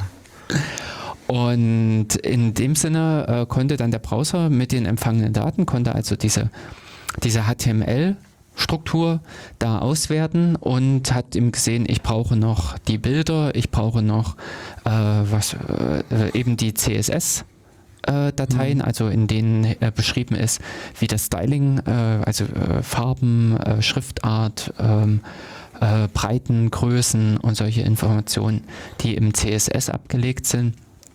Also genau diese Beschreibung muss er noch mit besorgen und, und also auch JavaScript-Dateien Und diese können natürlich auch wiederum in, in sich geschachtelt sein. Also in einer CSS-Datei kann auch wiederum drinne stehen, ich brauche noch eine weitere CSS-Datei. Oder es muss nicht nur eine einzelne, sondern es können auch mehrere. Wenn man sich das mal anguckt, auf einigen Seiten, da sind unter Umständen gl- gleich mal 60, äh, also da resultiert aus einem, äh, aus einer Adresse, die man aufruft, äh, 60 äh, oder noch mehr Unteraufrufe von kleinen Bildchen äh, und äh, f- also vielen Dateien. Richtig. Genau. Und was, was vielleicht auch so, wenn man da ein bisschen, ein bisschen rumspielen und experimentieren will, ganz interessant ist, es gibt äh, diese magische F12-Taste, Mhm. also gerade beim Chrome auch. Ähm, und da kann man auch, äh, also sozusagen, man kann die, die Verbindung quasi in seinem Browser testen. Und man kann aber auch umstellen, dass man das mit so einer mobilen Ansicht angucken will. Und man kann sozusagen dort verschiedene Geschwindigkeiten noch angeben. Man kann sagen, man sitzt hier auf so einer typisch deutsch Man ist in Deutschland unterwegs. Genau, so Unterscheidung Deutschland oder Rest der Welt. nee, also man kann eben so langsame Verbindungen angucken und dann, ähm, also je nachdem, wenn ihr eben zu Hause eine 100 Mbit-Leitung oder eine Gigabit-Leitung habt oder was auch immer, ähm, dann ist vielleicht was anderes, aber wenn man dann mal das so ein bisschen sich anzeigen lässt mit einer langsamen Mobilfunkverbindung, dann sieht man halt auch wirklich, wie die Seite sich so langsam aufbaut und, und diese diverse Effekte, die man vielleicht bei einer schnelleren Verbindung so nicht so schnell ähm, sieht. Also das ist das, was ich auch so aus dem praktischen Leben, also äh, aus den, äh, von den Erlebnissen her kenne, dass die Entwickler äh, in, in der Firma natürlich eine mega tolle Anbindung an den Surfer haben und äh, dann werden die äh, werden da äh, Megabyte große Bilder hin und her geschunkelt.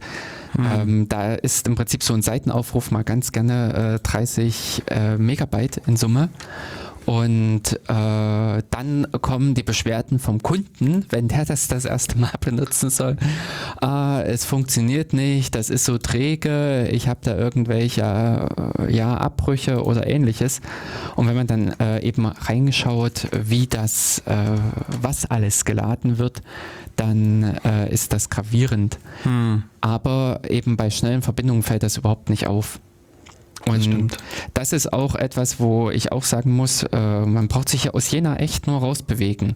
Äh, in irgendein Seitental äh, und dort ist dann einfach die Verbindung schlecht oder eben gar nicht äh, so wirk äh, also gar nicht richtig vorhanden. Und dann merkt man einfach, ob eine Seite oder eben auch äh, diese Anwendung, irgendwelche Apps damit umgehen können oder nicht. Und viele Webseiten sind, die unterstützen äh, kein ordentliches Caching, die unterstützen, äh, die laden riesige Ressourcen, die machen die Ressourcen, also ihre äh, zusätzlichen Inhalte, Bilder und CSS und JavaScript, dann äh, über viele Dateien verstreut, also dass das auch wirklich in mehreren Aufrufen resultiert.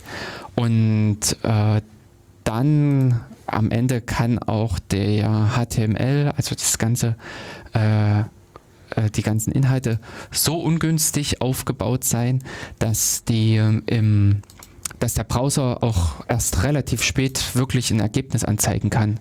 Bis dahin, ich war jetzt erst auf einer äh, Seite über, über, über, über, ach, äh, da ging es um was Kosmetisches. Und zwar äh, hatten die auch äh, auf der Seite so ein, ähm, dass man nichts rauskopieren konnte und so weiter eingebaut. Jedenfalls äh, dieser Seiteninhalt, es wurde erst angezeigt in dem Moment, wo dann auch diese ganzen JavaScript-Sachen durchgerattert waren. Und was natürlich mir dadurch aufgefallen ist, dass mein NoScript das komplett blockiert hatte. Aber ähm, das verhindert dann einfach, wenn man wirklich ernsthaft unterwegs ist, in der Bahn zum Beispiel auch, ähm, dass dann die äh, Zeiten, äh, Quatsch, äh, dass dann die Seiten äh, wirklich genutzt werden können. Hm.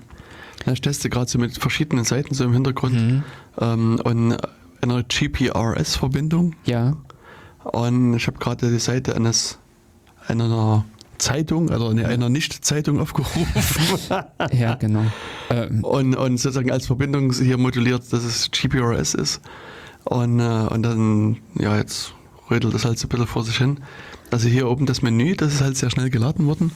Und das ist auch der, das, was ich eigentlich noch erzählen wollte. Dass, Mhm. ähm, also, das ist ja zum Teil letztes jetzt auch schon mit erwähnt, dass sozusagen natürlich, wenn jetzt dass die Index-HTML geladen wird, so man könnte man natürlich jetzt zunächst erstmal auf die Idee kommen und, und ähm, also was man zunächst erstmal braucht, ist irgendwas, was diese Index HTML oder die, die HTML-Datei im Allgemeinen sich erstmal anguckt und, Mhm. und sozusagen durchguckt und da steht irgendwo meistens oben irgendwie die HTML-Version drin und dann der Titel. Also das ist sowas, was das kann man erstmal schnell im Browser anzeigen, das ist das Erste.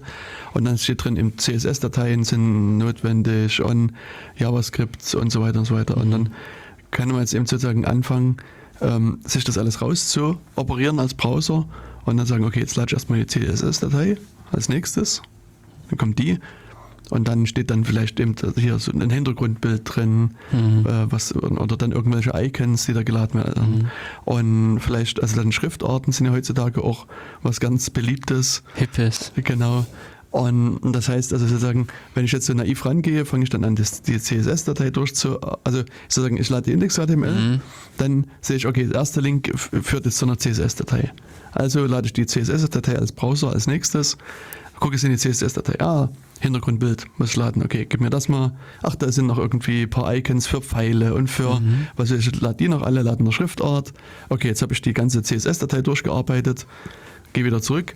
Da, äh, jetzt als nächstes ist JavaScript. Gleich erstmal das JavaScript runter und vielleicht noch eins und noch eins und dann habe ich sozusagen die, den, Kopfdatei, äh, den Kopfteil der HTML-Datei durchgearbeitet. Jetzt gehe ich weiter, gehe in Body und das ist halt äh, auch wieder ein Bild, ein Bild drin oder Genau. noch irgendwas anderes und fange dann an durchzuladen. Das wäre vielleicht so der naive Ansatz, dass du quasi erstmal sozusagen die, die Datei von oben nach unten durch äh, operierst. Und, und ich glaube, am Anfang haben das die Browser auch in der Tat gemacht. Und, und mittlerweile hat sich aber herausgestellt, dass das eben, also dieser naive Ansatz eben nie ganz so der passende Ansatz ist. Und, und, und da gibt es also jetzt diverse Optimierungen, die dann eben auch stattfinden. Also, äh, weil, also was man sich ja hier bei den, den Browsern mit angucken kann, ähm, ist diese, diese Ansicht, ähm, also im Chat wurde es vorhin Wasserfallansicht genannt. Also es, man kann sozusagen diese Netzwerkanalyse sich angucken und da sieht man halt, ähm, wann welche äh, Sachen hier aufgerufen worden äh, sind. Und ich mache das mal jetzt als eigenes Fenster auf, Genau. da sieht man es ein bisschen besser. Und da sieht man dann halt sozusagen, dass erstmal hier die HTML-Datei, dann CSS. Ich meine, die, die braucht das sozusagen als erstes. Und ähm, dann werden halt verschiedene andere Sachen aufgerufen und, und eigentlich die Schriftarten sind sowas, was, wenn man das, sich das anguckt, in der Regel erstmal relativ spät aufgerufen werden. Und das sieht man auch bei einer langsamen Verbindung ganz gut, dass, dass die Seite erstmal angezeigt wird. Und du siehst sozusagen schon, du kannst den Text lesen und dann fängt er auf einmal an, nochmal irgendwie äh. Serifenschriftart zu werden oder irgendwie äh, irgendeine andere Schriftart, weil erst dann nach einer Weile dann die Schriften geladen werden, eingebunden werden und dann wird die Seite nochmal neu gerendert. Und, und deswegen sind die Browser eigentlich schon ähm, bestrebt, sozusagen, äh, also die Seite schnell anzuzeigen. Und, und der Witz ist also auch, wenn wenn du dir das dann mal genau anguckst, ähm, was, was die heutzutage auch machen, dass die so ein bisschen überlegen, was, was ist denn gerade im sichtbaren Bereich. Also wenn du hier sozusagen so ein Fenster oben drüber liegen hast über der Seite ähm, und äh, dann, dann rendern dir die sozusagen den sichtbaren Bereich und manchmal ist sozusagen das, was, was hinter dem Bild ist, wird, wird das viel später gerendert. Und wenn du aber umswitchst, dann siehst du nochmal, oh, das ist nackig, dann dauert so eine, eine halbe Sekunde und dann ist das auf einmal auch da. Beziehungsweise auch sozusagen das, was außerhalb vom Bildschirm ist und du scrollst hoch, fängt auf einmal der Browser wieder an zu laden, weil da irgendwie noch ein, ein Bild oder irgendwas anderes ist und das lädt erst dann halt später, wenn du an der rechten Stelle bist, beziehungsweise wenn er Zeit hat. Und da gibt es also in der Form schon diverse Optimierungen, die da stattfinden. Aber Genau, das darauf warte ich. ähm, da würde ich gleich mal noch mit an die ganzen Webentwickler appellieren. Setzt euch einfach mal mit an, äh, also damit auseinander, äh, was einfach für Regeln ist. Äh, so beliebig äh, ist das nicht, was die Browser da treiben. Richtig. Das ist schon definiert vom Standard her. Und äh, dieser naive Ansatz, also wie du es jetzt beschrieben hast, der ist zum Teil auch erzwungen. Ähm, ein Browser darf nicht einfach so weitermachen, bevor er nicht irgendwelche anderen Ressourcen geladen und ausgeführt hat. Also JavaScript ist zum Beispiel auch so ein blockierendes äh, Element an einigen Stellen, äh, womit man sich auch diesen kompletten Ladevorgang äh, einer Webseite zerschießen kann. Ja, es ist also, es, man spricht ja immer von dem Dom oder dem DOM, Äh, äh, den- ja, den, der, den die Browser sich da zurecht bauen, also das äh, Document Object Model. hm, Und, und sozusagen, also das ist quasi sozusagen so eine, kann man sagen, ist eine interne Repräsentation Mhm, der, genau. der, der Seite. Mhm. Und, und, Genau. Und das, das Problem bei JavaScript ist halt, dass das JavaScript kann sozusagen da irgendwo reingreifen und kann das quasi beliebig ändern. Und das Mhm. ist halt sozusagen dann das Problem, was die Browser haben. Bisschen auch das äh, CSS kann das. Ja, CSS kann genau. ja auch Elemente ein- und ausblenden. Also im HTML steht der Text drin, CSS sagt aber bumm, Element nicht anzeigen. Hm. Oder noch schlimmer, also CSS kann ja auch Elemente umsortieren. Kann ja im Prinzip auch die Reihenfolge, also die angezeigte Reihenfolge äh, gegenüber der äh, Texte des Vorkommens im HTML ändern und solche Dinge. Also von daher äh, sind eben bei gewissen Schritten, dass der Browser auch gezwungen ist zu warten, um nicht falsche Ergebnisse anzuzeigen oder irgendwas kaputtes. Hm. Genau, und also eben, aber JavaScript ist eben eines der so mal größeren Probleme Hm. hier in der Richtung. Und deswegen, wenn man so Webseiten mal anguckt, da wirst du sehen, dass das JavaScript, also einige JavaScript-Funktionen erst ganz am Ende Genau. mitgeladen werden. Hm. Ähm, bis dahin, dass man die unter Umständen nach dem Body sortiert. Hm. Ähm, aber das sind genau diese Sachen, mit denen man äh, sagen kann, äh, dass ja eben äh, Sachen wichtig sind für das allererste Aufbauen oder wenn man zum Beispiel an solche Dinge denkt wie JavaScript-Funktionen, die Formulare steuern. Das ist für das initiale Anzeigen der Webseite nicht notwendig. Das ist erst Mhm. notwendig, wenn das Formular genutzt wird. Ja. Und dementsprechend können solche Sachen nach hinten geschoben werden. Und ähm, ja, ich weiß nicht, also eben, es gibt da äh, diverse Tricks, äh, um solche Sachen auch zu verbessern. Hm. Denn so wie du es jetzt gerade beschrieben hattest, wir brauchen noch ein Pfeilchen hierfür und ein Symbol dafür. Äh, da ist man vor einiger Zeit schon äh, dazu übergegangen und bildet solche Paletten. Solche, äh, dass man diese vielen kleinen Symbole zusammenfasst zu einzelnen Bildern. Und auch das ist schon wieder überholt, denn ab da an kommen diese ganzen Schriften äh, als Spielerei so richtig zum Tragen und vor allen Dingen farbige Schriften.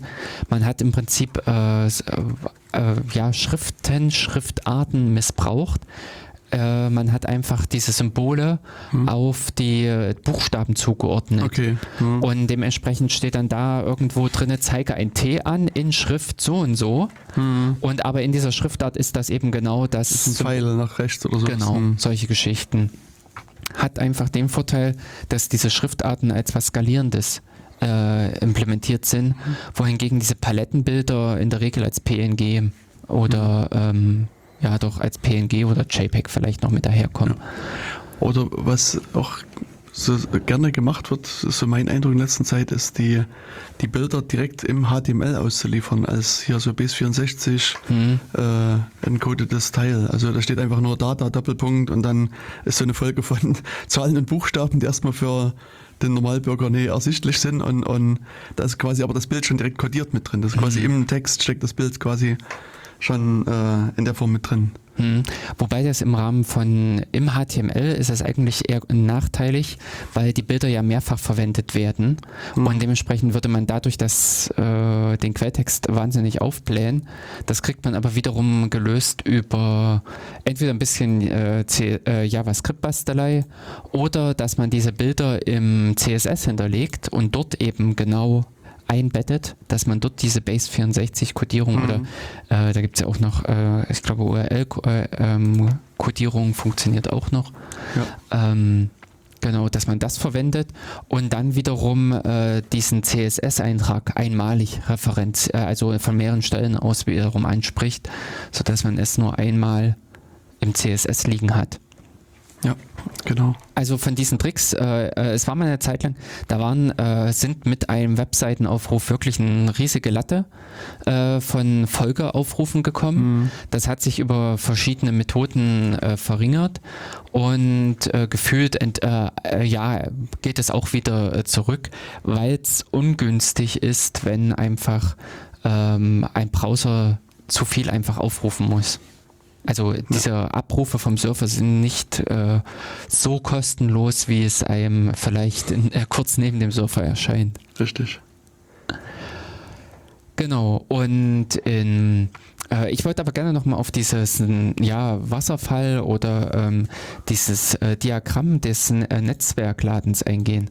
Denn das ist auch wirklich eine schöne äh, Hilfe, wenn man sich eine Webseite anguckt und dort die ähm, äh, sieht man im Prinzip zu welchen Zeitpunkten was passiert um dort äh, auch zu sehen, welche aus, also aus welcher Ressource aufgrund welches Aufrufs passiert was.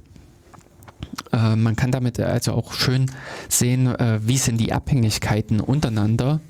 Mhm. Äh, bis dahin auch, dass solche Angaben aufgeschlüsselt werden, wie der DNS-Abfrage oder der Verbindungsaufbau. Ja.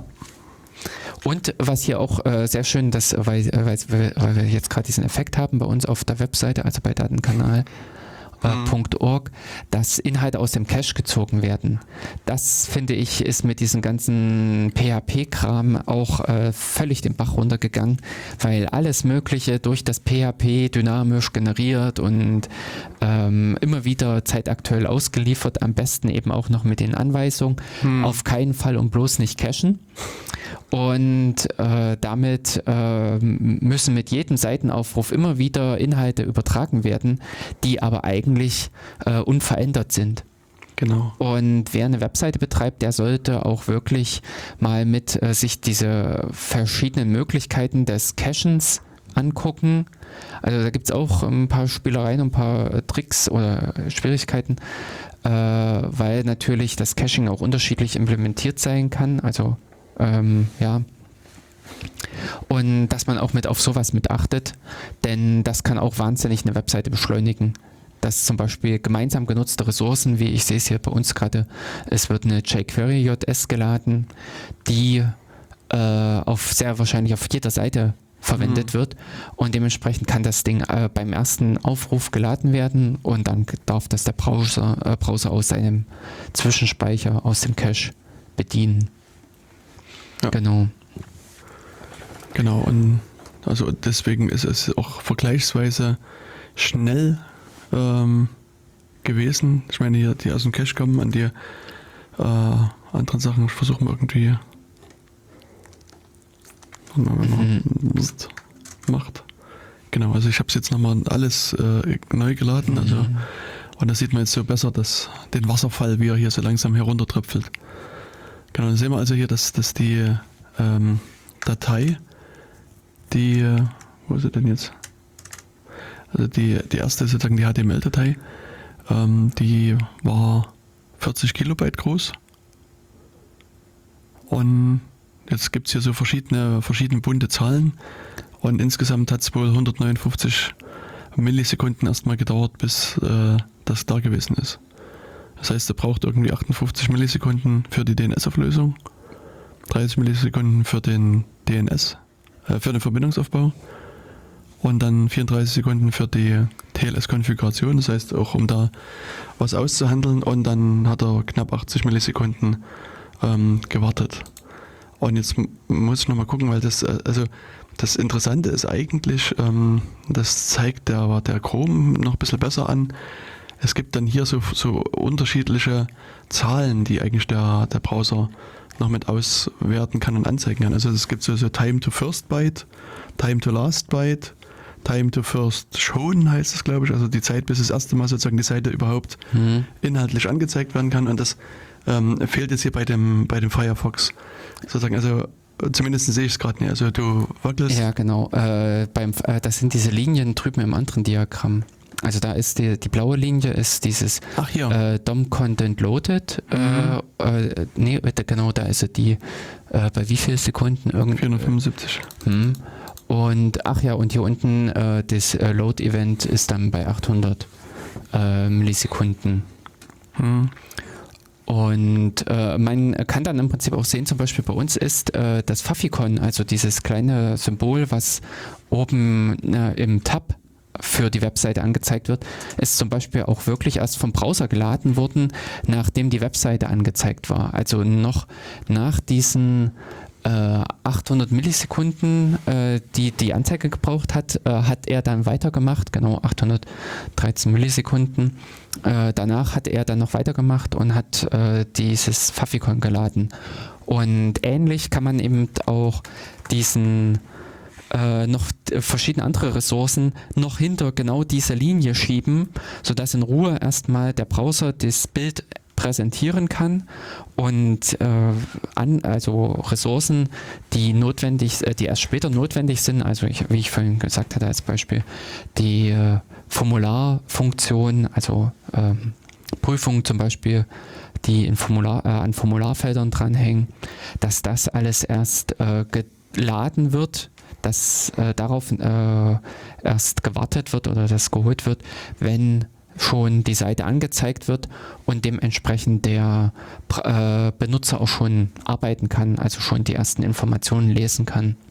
Hm. Und äh, aber so diese, der Hintergrund mit diesem First Byte, Last Byte, das ist mir ein bisschen äh, nicht, äh, erschließt sich mir nicht. Was, äh, was hilft mir das? Ja, also das, das Time to First Byte ist, ist halt sozusagen mhm. die Zeit, bis es sozusagen das erste Genau. Inhaltsbyte sozusagen mhm. wieder zurückgelaufen genau. ist. Das ist halbwegs klar. Und dann gibt es aber noch so ein äh, Time to First Render oder also sozusagen das, die, die, der Zeitpunkt, bis zum ersten Mal der Browser in der Lage war, überhaupt was mhm. halbwegs Sinnvolles anzuzeigen. Genau. Und, und es gab dann noch irgendwas bis äh, also Time to Last Byte gab es glaube ich noch und noch irgendwas so mhm. bis, also ich glaube, es gibt so vier oder fünf Maßzahlen, die aber zum Teil auch noch nicht alle vom, vom äh, Chrome angezeigt werden oder vom Firefox vielleicht mhm. auch noch nicht. Muss nochmal ähm, Denn ähm, schauen. Also letztendlich äh, dieses äh, äh, ne, beim Firefox kann äh, nee hier sehe ich im Prinzip nur, äh, beim Firefox kann man sich aus diesem Diagramm zusammenbasteln. Mhm. Äh, äh, nee, das war die Antwort. Äh, genau. Ähm, dass man da sieht, äh, wo sind die Zeiten, äh, also was hat so lange gedauert. Hm. Also genau äh, im Grunde sind äh, diese DOM-Content Loaded oder dieses Load äh, somit so diese zwei Hauptzahlen, die einem angeben, wie lange der Browser gebraucht hat, um die Seite darzustellen, also um ein Bild zu liefern. Und ähm, dann muss man im Prinzip gucken, sind diese Elemente, die dort äh, zuvor alle geladen werden, sprich, äh, die darf ähm, die als Abhängigkeiten für dieses Darstellen äh, gelten, ob diese wirklich äh, inhaltlich notwendig sind oder ob man das nicht auch besser gestalten kann und dem Browser die entsprechenden Hinweise geben kann. Denn selbst für die JavaScript-Elemente äh, kann man mit einem Async an dem Script-Tag schon sagen, dass sie ähm, für später sind. Dass sie also im Prinzip ähm, erst später äh, zur Verfügung stehen müssen. Hm. Mhm. ich habe es auf der Schnelle auch nie gefunden, was da sozusagen der Hintergrund ist. Also mhm. müssen wir noch vielleicht dann später als, als Erklärung. Das Einzige, was man im Prinzip damit äh, relativ gut äh, dann erkennen kann, äh, wie sehr der Surfer äh, mehrt. Also im Prinzip, genau. ob zum Beispiel das Rendern, äh, also das Erstellen der Ausgabe auf dem Surfer lange mhm. dauert. Ja, interessant ist es ja für so jemanden, so, so einen Seitenbetreiber, auch sozusagen wirklich der Punkt, ab wann sieht die Person wirklich irgendwas auf dem, mhm, auf dem Bildschirm. Genau. Also das sozusagen das, das Time the First Byte ist ja das ist mal das, ist das erste Byte halt da, aber das heißt genau. noch lange nicht, also das, was du vorhin schon gesagt hast, wenn dann irgendwie noch 15 Kilo JavaScript geladen wären, und, und vielleicht auch noch eine Schriftart nachgeladen wird, also Browser das bisschen ungünstig macht, dann, dann rödelt der und rödelt und rödelt und dann eine halbe Stunde später kriegt man dann so langsam mal irgendwas an der Seite angezeigt. Also, und deswegen ist sozusagen das Time the First Byte kann das super schnell sein, weißt du, zwei mhm. Millisekunden alles da und du bist als, als Webentwickler, freust dich, sagst, ja. wow, perfekt, beste Arbeit aller Zeiten. Aber auf der anderen Seite beschweren sich alle, die die Seite besuchen, weil sie sagen, das dauert ja ewig, es fühlt sich ja Stunden ja, ja. an. Mhm. Man kann so sagen, mach doch mal F12, siehst du, wie schnell die Seite ist. Ja, äh, das ist letztendlich im Prinzip die äh, Angabe, die Reaktionszeit des Surfers. Also binnen von mhm. äh, 20 Millisekunden oder sowas hat der Surfer reagiert, aber dass dann noch lange nicht Richtig. die äh, notwendigen Informationen übertragen sind, kann man damit unterschlagen. Ähm, genau. aber eben äh, dieses DOM Content Loaded oder dieses äh, Load, äh, das sind so für mich eigentlich so diese zwei Kennzahlen, äh, die mit sagen, ob die, äh, ab wann die Seite für den Benutzer erreichbar ist. Und sind wir mal ehrlich, auch das sagt noch nichts, wenn eben die Seite äh, letztendlich nur einen leeren HTML-Rahmen liefert, in dem dann in JavaScript drin steckt, was dann noch im Prinzip nochmal Aufrufe selber startet, um die Inhalte zu ziehen. So Mhm. sind ja auch einige äh, Webseiten gebastelt, dass sie im Prinzip dann aus dem JavaScript erst die eigentlichen oder mithilfe von JavaScript die eigentlichen Inhalte ziehen, dann ist zwar dieser Rahmen sehr schnell äh, dargestellt, aber äh, es ist einfach ein leerer Rahmen. Ja. Und äh, deswegen äh, man, äh, vorsichtig im Prinzip, äh, man muss da auch echt hingucken. Nur einfach die Zahlen neben heißt am Ende auch nichts. Genau so ist es. Mhm. Ja, deswegen, also kann man schon da einiges äh, spielen in der Richtung. Also nee, was man eigentlich sagen Genau. wollte, ist, ist halt, ähm, ich, glaub, ich hatte vorhin den Eindruck, du Ja. wolltest mir da ein bisschen widersprechen. Du bist bei den Schriftarten warst du der Meinung, die werden später geladen als, als jetzt andere Sachen. Oder Nee, also das, was ich halt vorhin sagen wollte, äh, dass ähm, eben die Browser, also auch wenn es im Prinzip zum Teil dieses naive Vorgehen ist, Hm. aber laut Standard sind die gezwungen, so naiv zu sein. ja, jein. Also eben doch, äh, es gibt Ressourcen, Mhm. äh, die, da sind die gezwungen, erstmal zu warten, bevor sie weitergehen. Ja, das stimmt. Und äh, das erscheint einem vielleicht doof, Hm. aber äh, es gibt da eben auch technische Gründe, warum äh, das Warten notwendig ist. Genau. Und aber eben es gibt auch Ressourcen, also wie Schriften äh, sind sehr wahrscheinlich dann definiert, wie wir haben es ja jetzt hier gesehen, dass die erst später geladen werden Genau müssen. so ist es.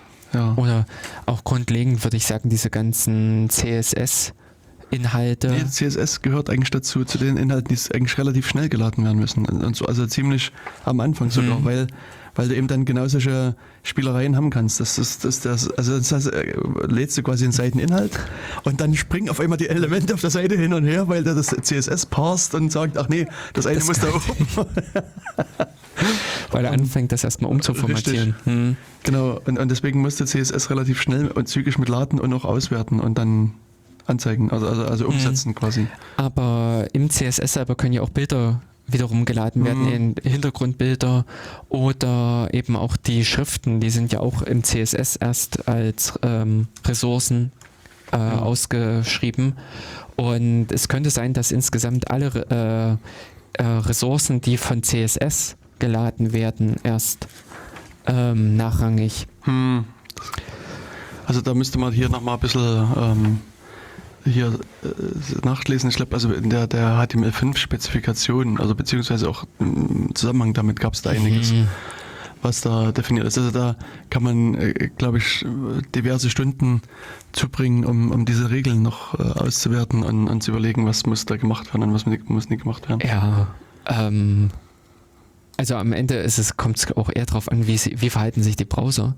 Und äh, da ist es dann, wenn man wirklich auf sowas achtet oder achten muss, äh, hilfreich, also günstiger, äh, wenn man sich an die äh, Browser setzt und das einfach ausprobiert. Hm. Denn es haben alle diese Werkzeuge dabei, um das zu analysieren. Und äh, dass man dann wirklich guckt, äh, wie ist das Verhalten. Denn ähm, Standard heißt ja auch noch lange nicht, dass es irgendwie umgesetzt ist. Richtig.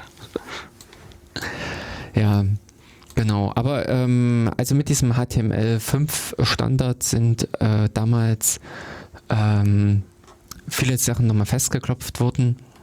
Und es ging ja auch mal, ich weiß gar nicht mehr, wie weit das Google heute noch macht, äh, dass Google auch zum Beispiel äh, ein defektes HTML ausgeliefert hat, weil auch klar war, äh, wie es danach weitergeht. Hm. Also, dass sie zum Beispiel gar nicht mehr diesen, das abschließende HTML oder das abschließende Body hatten, dieses am Ende, Ja. sondern da war einfach Schluss und alle Browser haben sowieso implizit sämtliche offenen äh, Blöcke geschlossen, wenn der Datenstrom abgerissen ist. Und genau dieses Verhalten hat auch Google äh, ausgenutzt. Ich kann nicht genau sagen, ob es das jetzt auch noch macht. Oder ob sie da auch mittlerweile ein valides ähm, HTML ausliefern. Nee, es, also, weil das äh, gibt es auch irgendwo in der HTML5-Spezifikation, ist sozusagen, äh, steht das irgendwo drin, dass du das eben, also, ähm, also, Genau. Also sag mal, was der Browser machen soll, wenn das fehlt. Also wenn dieses, mhm. wenn das, also an sich brauchst du das Endelement, ich glaube laut, laut Spezifikation muss das Endelement da sein. Aber es ist irgendwo gibt es eine Definition, wie sich der Browser verhalten soll, wenn das eben aus Versehen vergessen worden ist. Und, und ja, und dann musst du halt mhm. so sagen, also wenn ich mich richtig erinnere, ist es halt wirklich so, dass bei diversen musst du dann als Browser quasi das implizit hinsetzen und sagen, mhm. ja, und dadurch kommt eben Google und auch diverse andere große Seiten zur Meinung, na gut, dann lassen wir es halt einfach weg, das spart uns irgendwie zweieinhalb Byte und dann... Naja, zweieinhalb Byte pro Aufruf ja, genau. mal äh, 10 Millionen. Ja, genau, also das kann man schon verstehen, also... Hm. Mhm. Und ich sage mir dann immer, weißt du, die Leute, die YouTube hosten, weißt du, die auch zu Google gehören, die, schmunzeln dann so ein bisschen über die zweieinhalb Byte. Aber es ist bestimmt ganz wichtig, dass man die spart. Nee, und es geht auch dann darum, Zeilenumbrüche rauszumachen und überschüssige Leerzeichen zu kürzen. Also wenn du sozusagen die, die CSS-Dateien die anguckst oder JavaScript-Dateien zum Teil, das ist quasi so eine lange Zeile und, und die, die, weiß ich, die Variablen heißen nur A, B, C, D, E und, und so weiter. Mhm. Also das ist sehr abgekürzt. Deswegen äh, gibt es das neue Feld von CSS und, und JavaScript Beautifiern, wo, wo man das dann reinwerfen kann und dann wird es wieder sozusagen lesbar gemacht. Ja, ähm, aber dort äh, zeigt sich im Prinzip auch, dass es was bringt. Also so eine, äh, zum Teil ist es eine JavaScript-Datei, äh, uglified, also mhm. äh, komprimiert. Optimiert. Äh, optimiert, ja. ähm, führt dann zum Teil wirklich auf äh, in, ich sag mal, ein Drittel oder ein Viertel der Größe. Hm. Also das sind dann nicht nur im Prinzip zweieinhalb Byte, die dann äh, eingespart werden, weil man natürlich beim Programmieren möchte man äh, das auch, also mit Kommentaren arbeiten, mit Zeilenumbrüchen ähm, und äh, verschiedenen anderen optischen Formatierungen, die aber für den Inhalt irrelevant sind.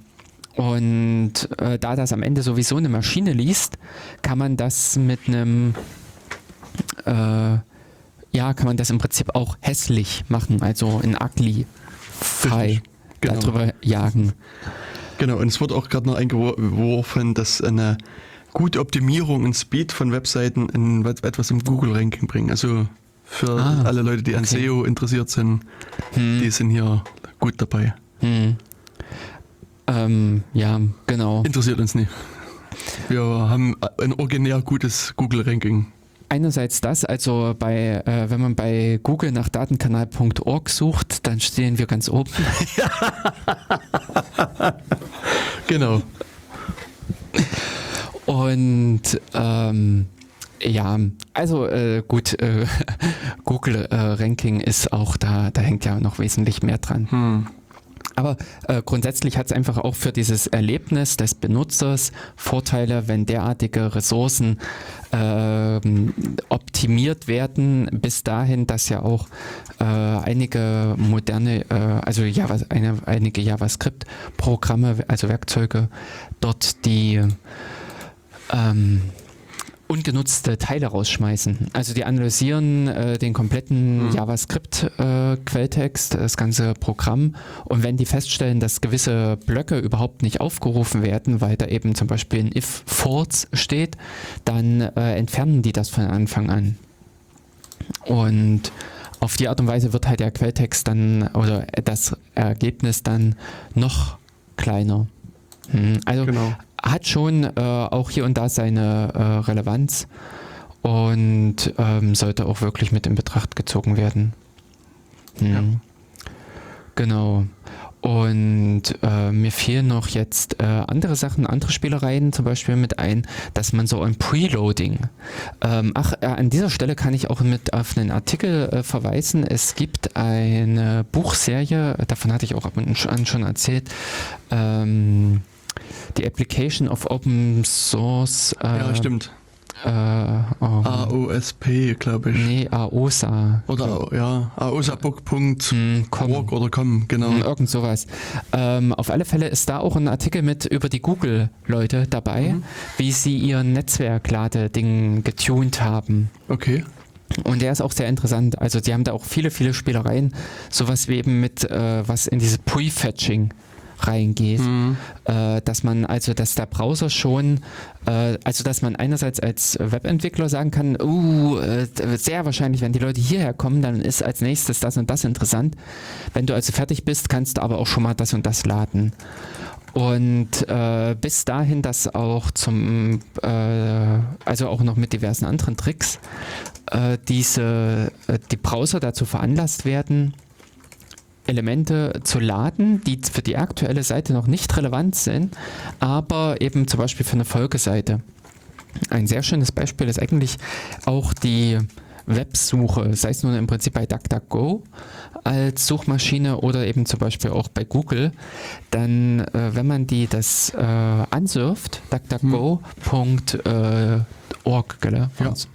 dann äh, kriegt man diese, äh, das Eingabefeld nur präsentiert. Mhm. Und im Grunde ist diese Gesamtseite sehr spartanisch.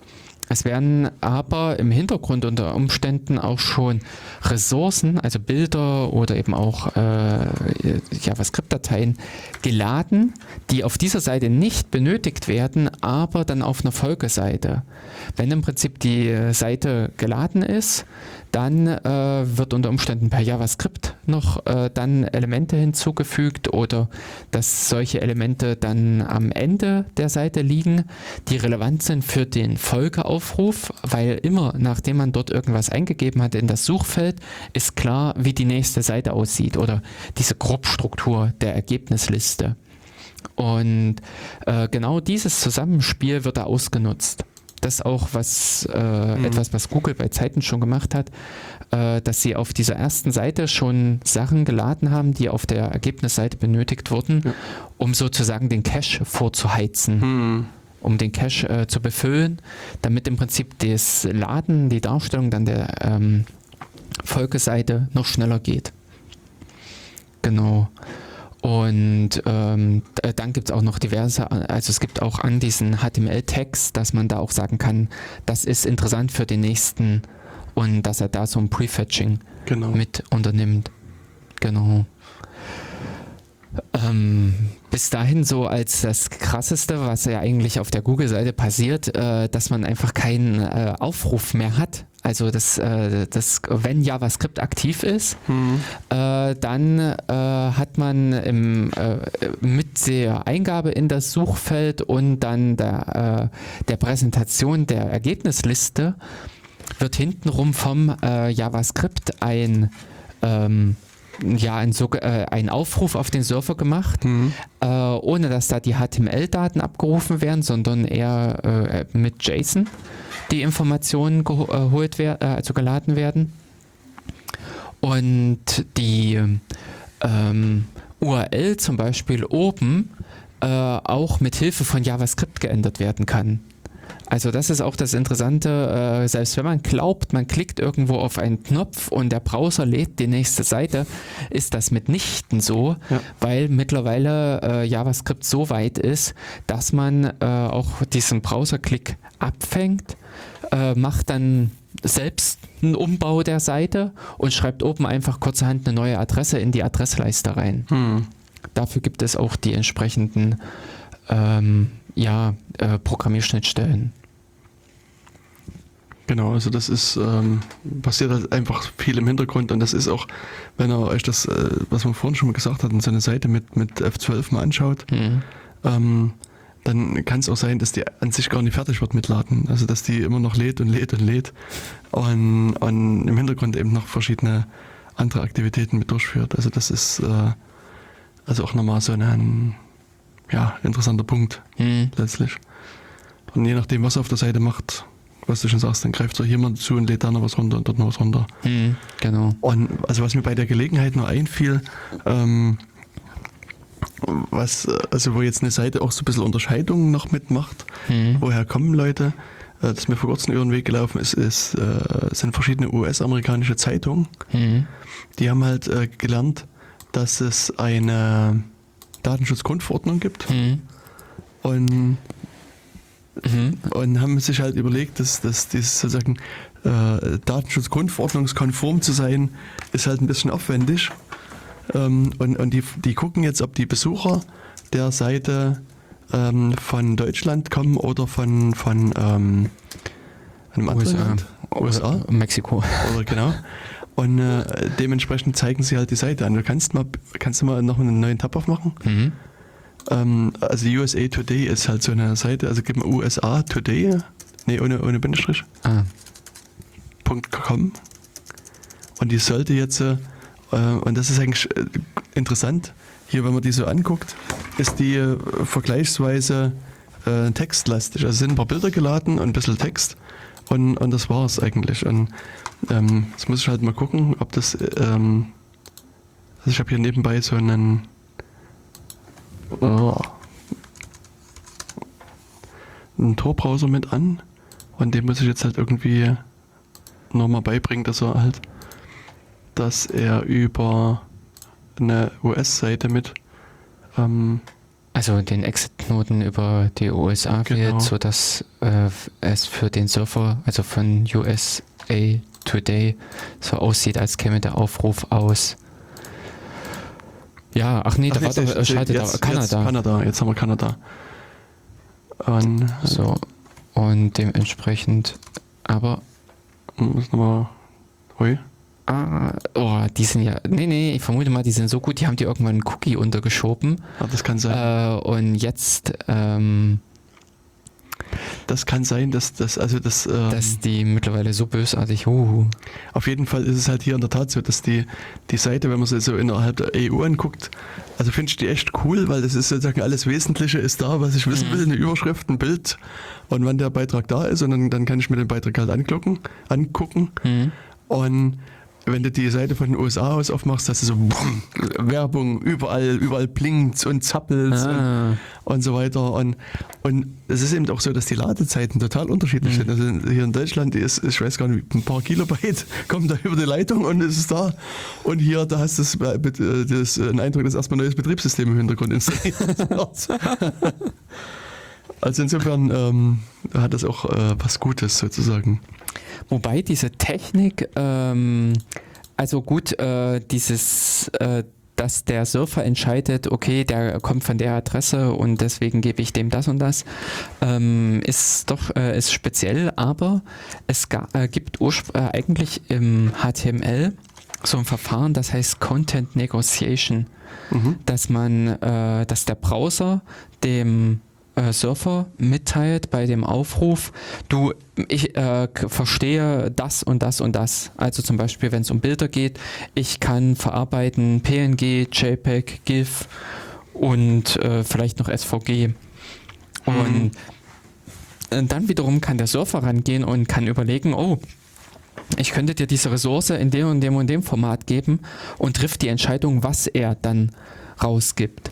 Ja. Ähm, das, äh, so ein Verfahren ist eigentlich im HTML mit drin, sodass mit der Eingabe des äh, Aufrufs oben doch noch im Hintergrund sich Browser und Surfer ein bisschen besser abstimmen, was sie denn eigentlich erwarten oder was sie äh, verstehen.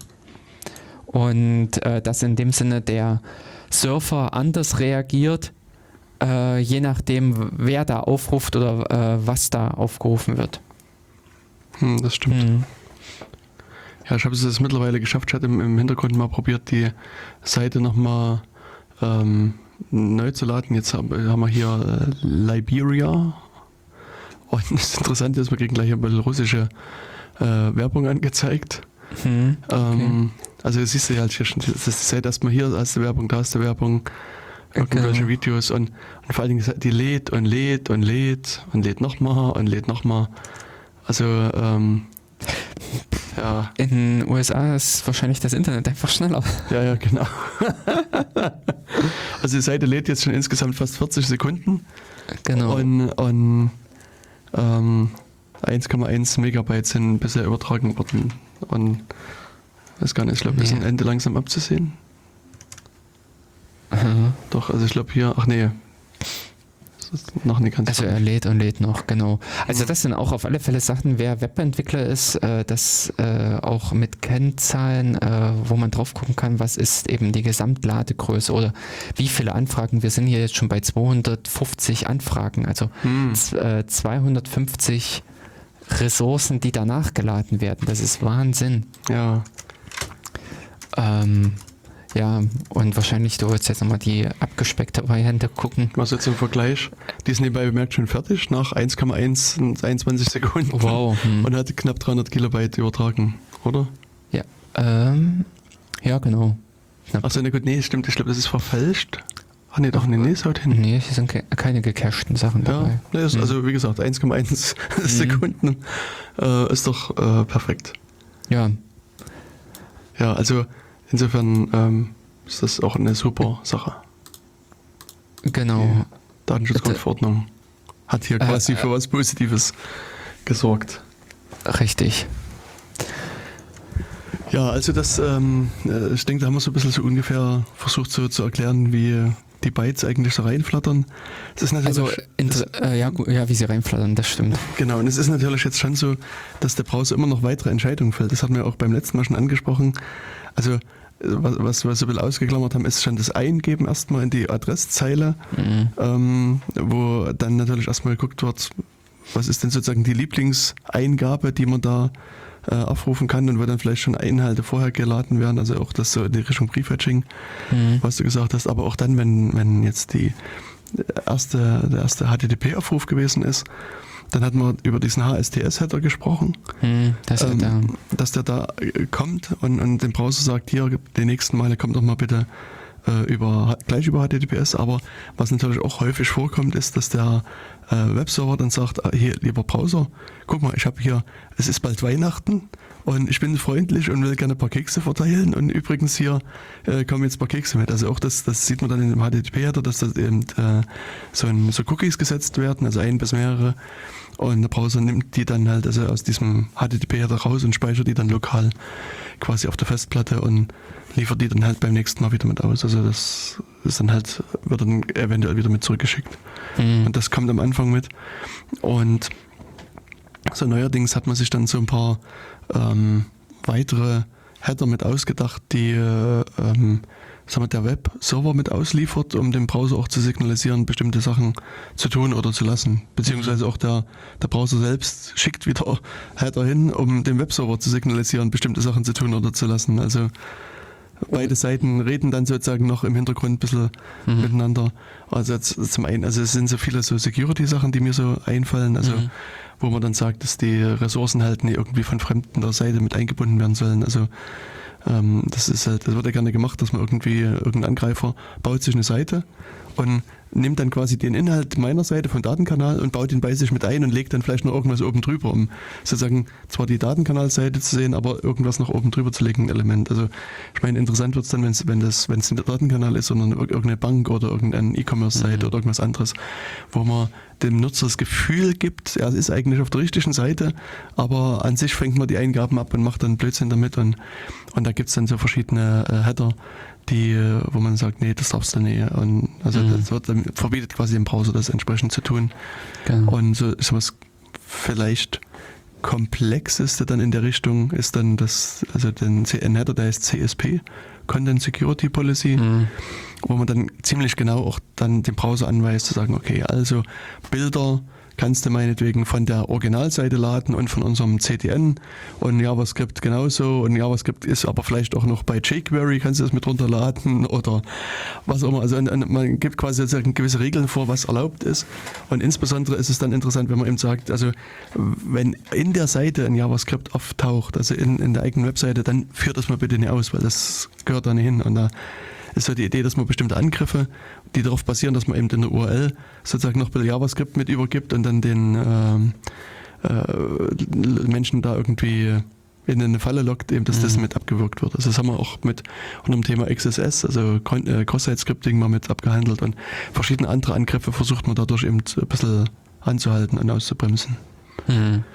Und, und das sind erstmal Sachen, die der Server jetzt äh, von seiner Seite mit äh, setzt. um ich sag mal, auch vielleicht ein bisschen für mehr Sicherheit entsprechend zu sorgen. Hm. Und also interessant ist, also was mir ist aufgefallen ist, dass äh, bei GitHub, GitHub setzt eine unglaublich äh, diffizile, feingranulare Content Security Policy. Echt? Mhm. Also, wie Mhm. gesagt, ich muss mal gucken, ob es immer noch so ist. Aber äh, früher war da irgendwie so ein, ein Roman an, an äh, Policies. Ja, also es ist äh, immer noch, äh, gefühlt ist es weniger, Mhm. aber es ist immer noch Aber hier, wo dann gesagt wird, hier, keine Ahnung, blockiere äh, Mixed Content und ähm, ich weiß gar nicht, also Skripte liegen bei assets-cdn.github.com mhm. und ach, also und so weiter und so weiter. Also bei einiges liegt bei Amazon, AWS und, und so weiter und so weiter. Also da ist, ist sozusagen, haben die hier sich da ein bisschen was ausgedacht. Und ähm, da gibt es also ein Plugin, das heißt Laboratory. Mhm. Und das ist äh, in, insofern interessant, das kann man in seinem Browser installieren Mhm. und dann auf der Seite lang browsen und Mhm. sozusagen äh, Seite um Seite anklicken und der zeichnet quasi auf, was passiert und versucht daraus eine gültige und sichere Content Security Policy zu erzeugen. Mhm. Und am Ende hat man dann irgendwie so ein Dokument und kann Mhm. das dann Mhm. quasi so, so mit einwerfen. Ah, Beziehungsweise was auch nett ist, hilfreich. Hm. genau, es gibt eine Seite, die heißt report-uri.com. und, und da kann, also ich kann bei der Content Security sagen, also dass die sozusagen stringent ist und Mhm. alles blockiert, was falsch ist, oder sozusagen nur Meldungen abgibt. Hm. Und, und bei denen ist es halt so, man kann eben sozusagen sich dann einen Account klicken bei Report Uri und sagen, hier, äh, das ist quasi mein Endpunkt für Meldung und die nehmen die Meldung halt entgegen und zeigen dir so ein bisschen grafisch an, was alles schiefgegangen ist und wo es Probleme gibt und da kannst du dann halt auch nochmal ein bisschen nachjustieren. Hm.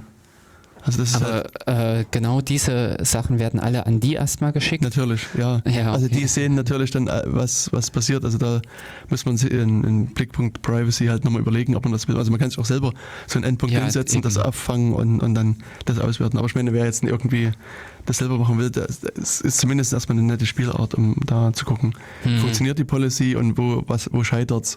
Hm. Ähm, Hm. Ja, Ja.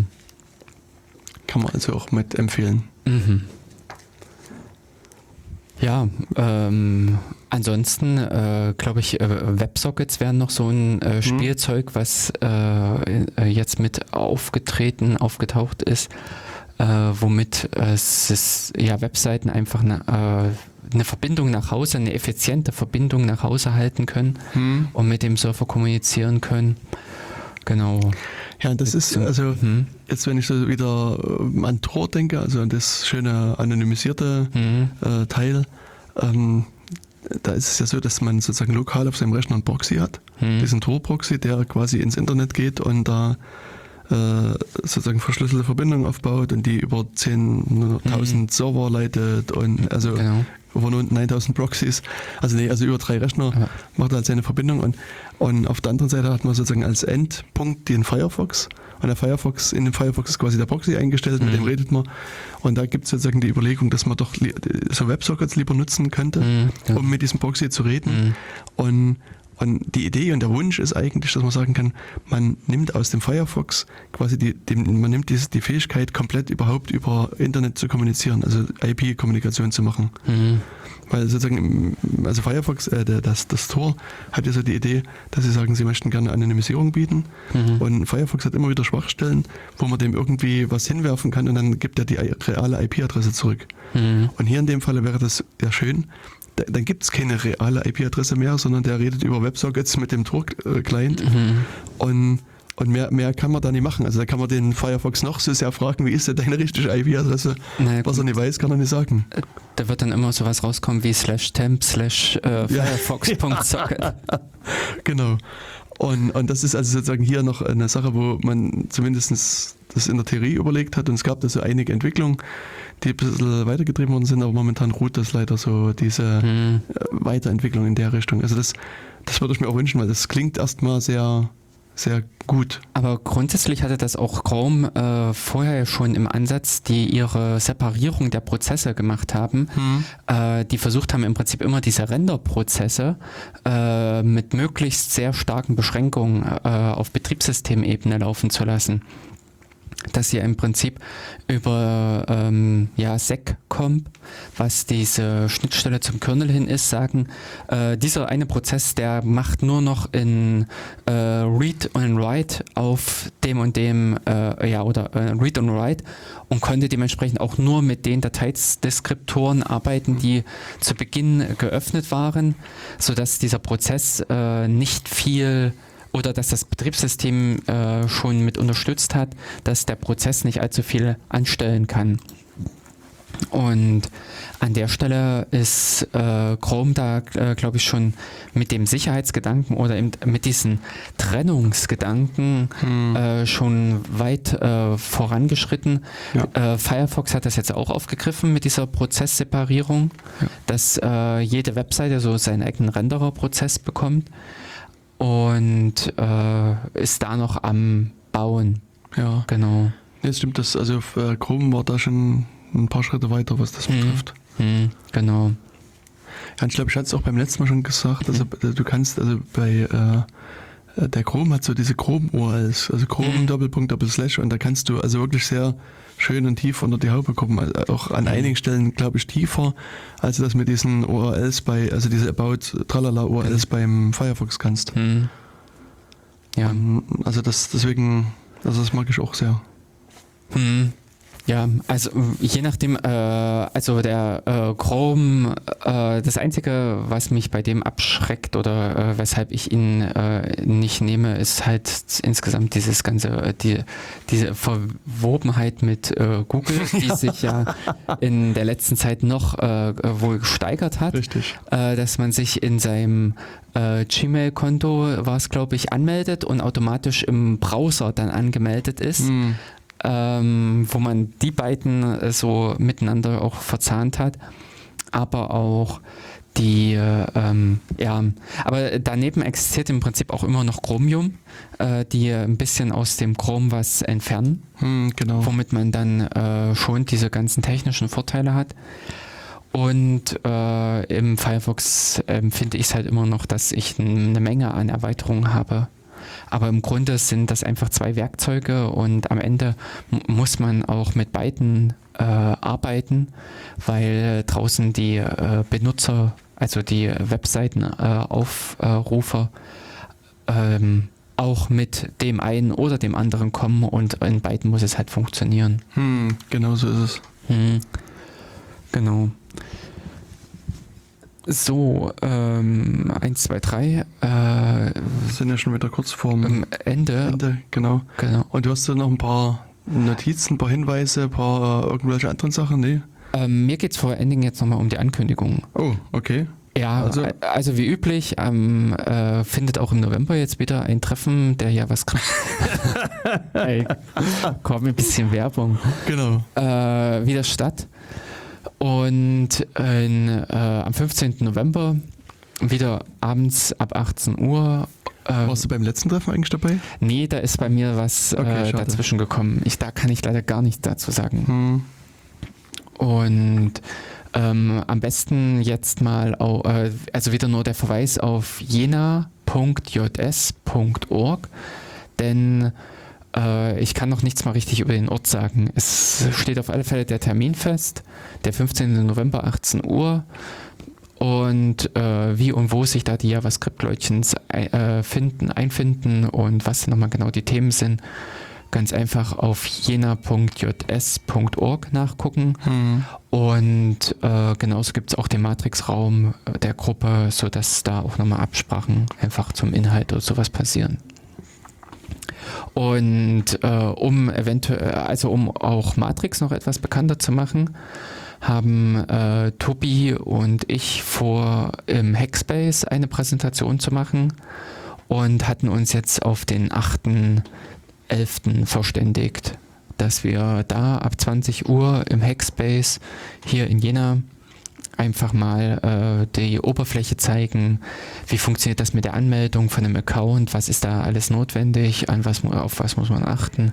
Also so ein bisschen die äh, Einführung geben und äh, dann auch, äh, glaube ich, einfach schon mit die ersten so Benutzungsszenarien zeigen um dort äh, den Einstieg zu erleichtern, um unter Umständen noch mehr Leute in den Kraut-Gen-Raum zu holen. Denn auch der äh, Crowdspace hat einen Raum im Matrix-Universum. Genau, also die zwei Termine und ähm, ja. Genau, also mehrere Termine habe ich jetzt auch erstmal Nee, nicht zu genau. vermelden. Ähm, das ist das Einzige, was mir jetzt auch noch einfallen würde. Und ansonsten, ich meine, zu diesen ganzen anderen Tools, die du so äh, noch dir überlegt hast, die das willst du jetzt wohl eher erstmal weglassen.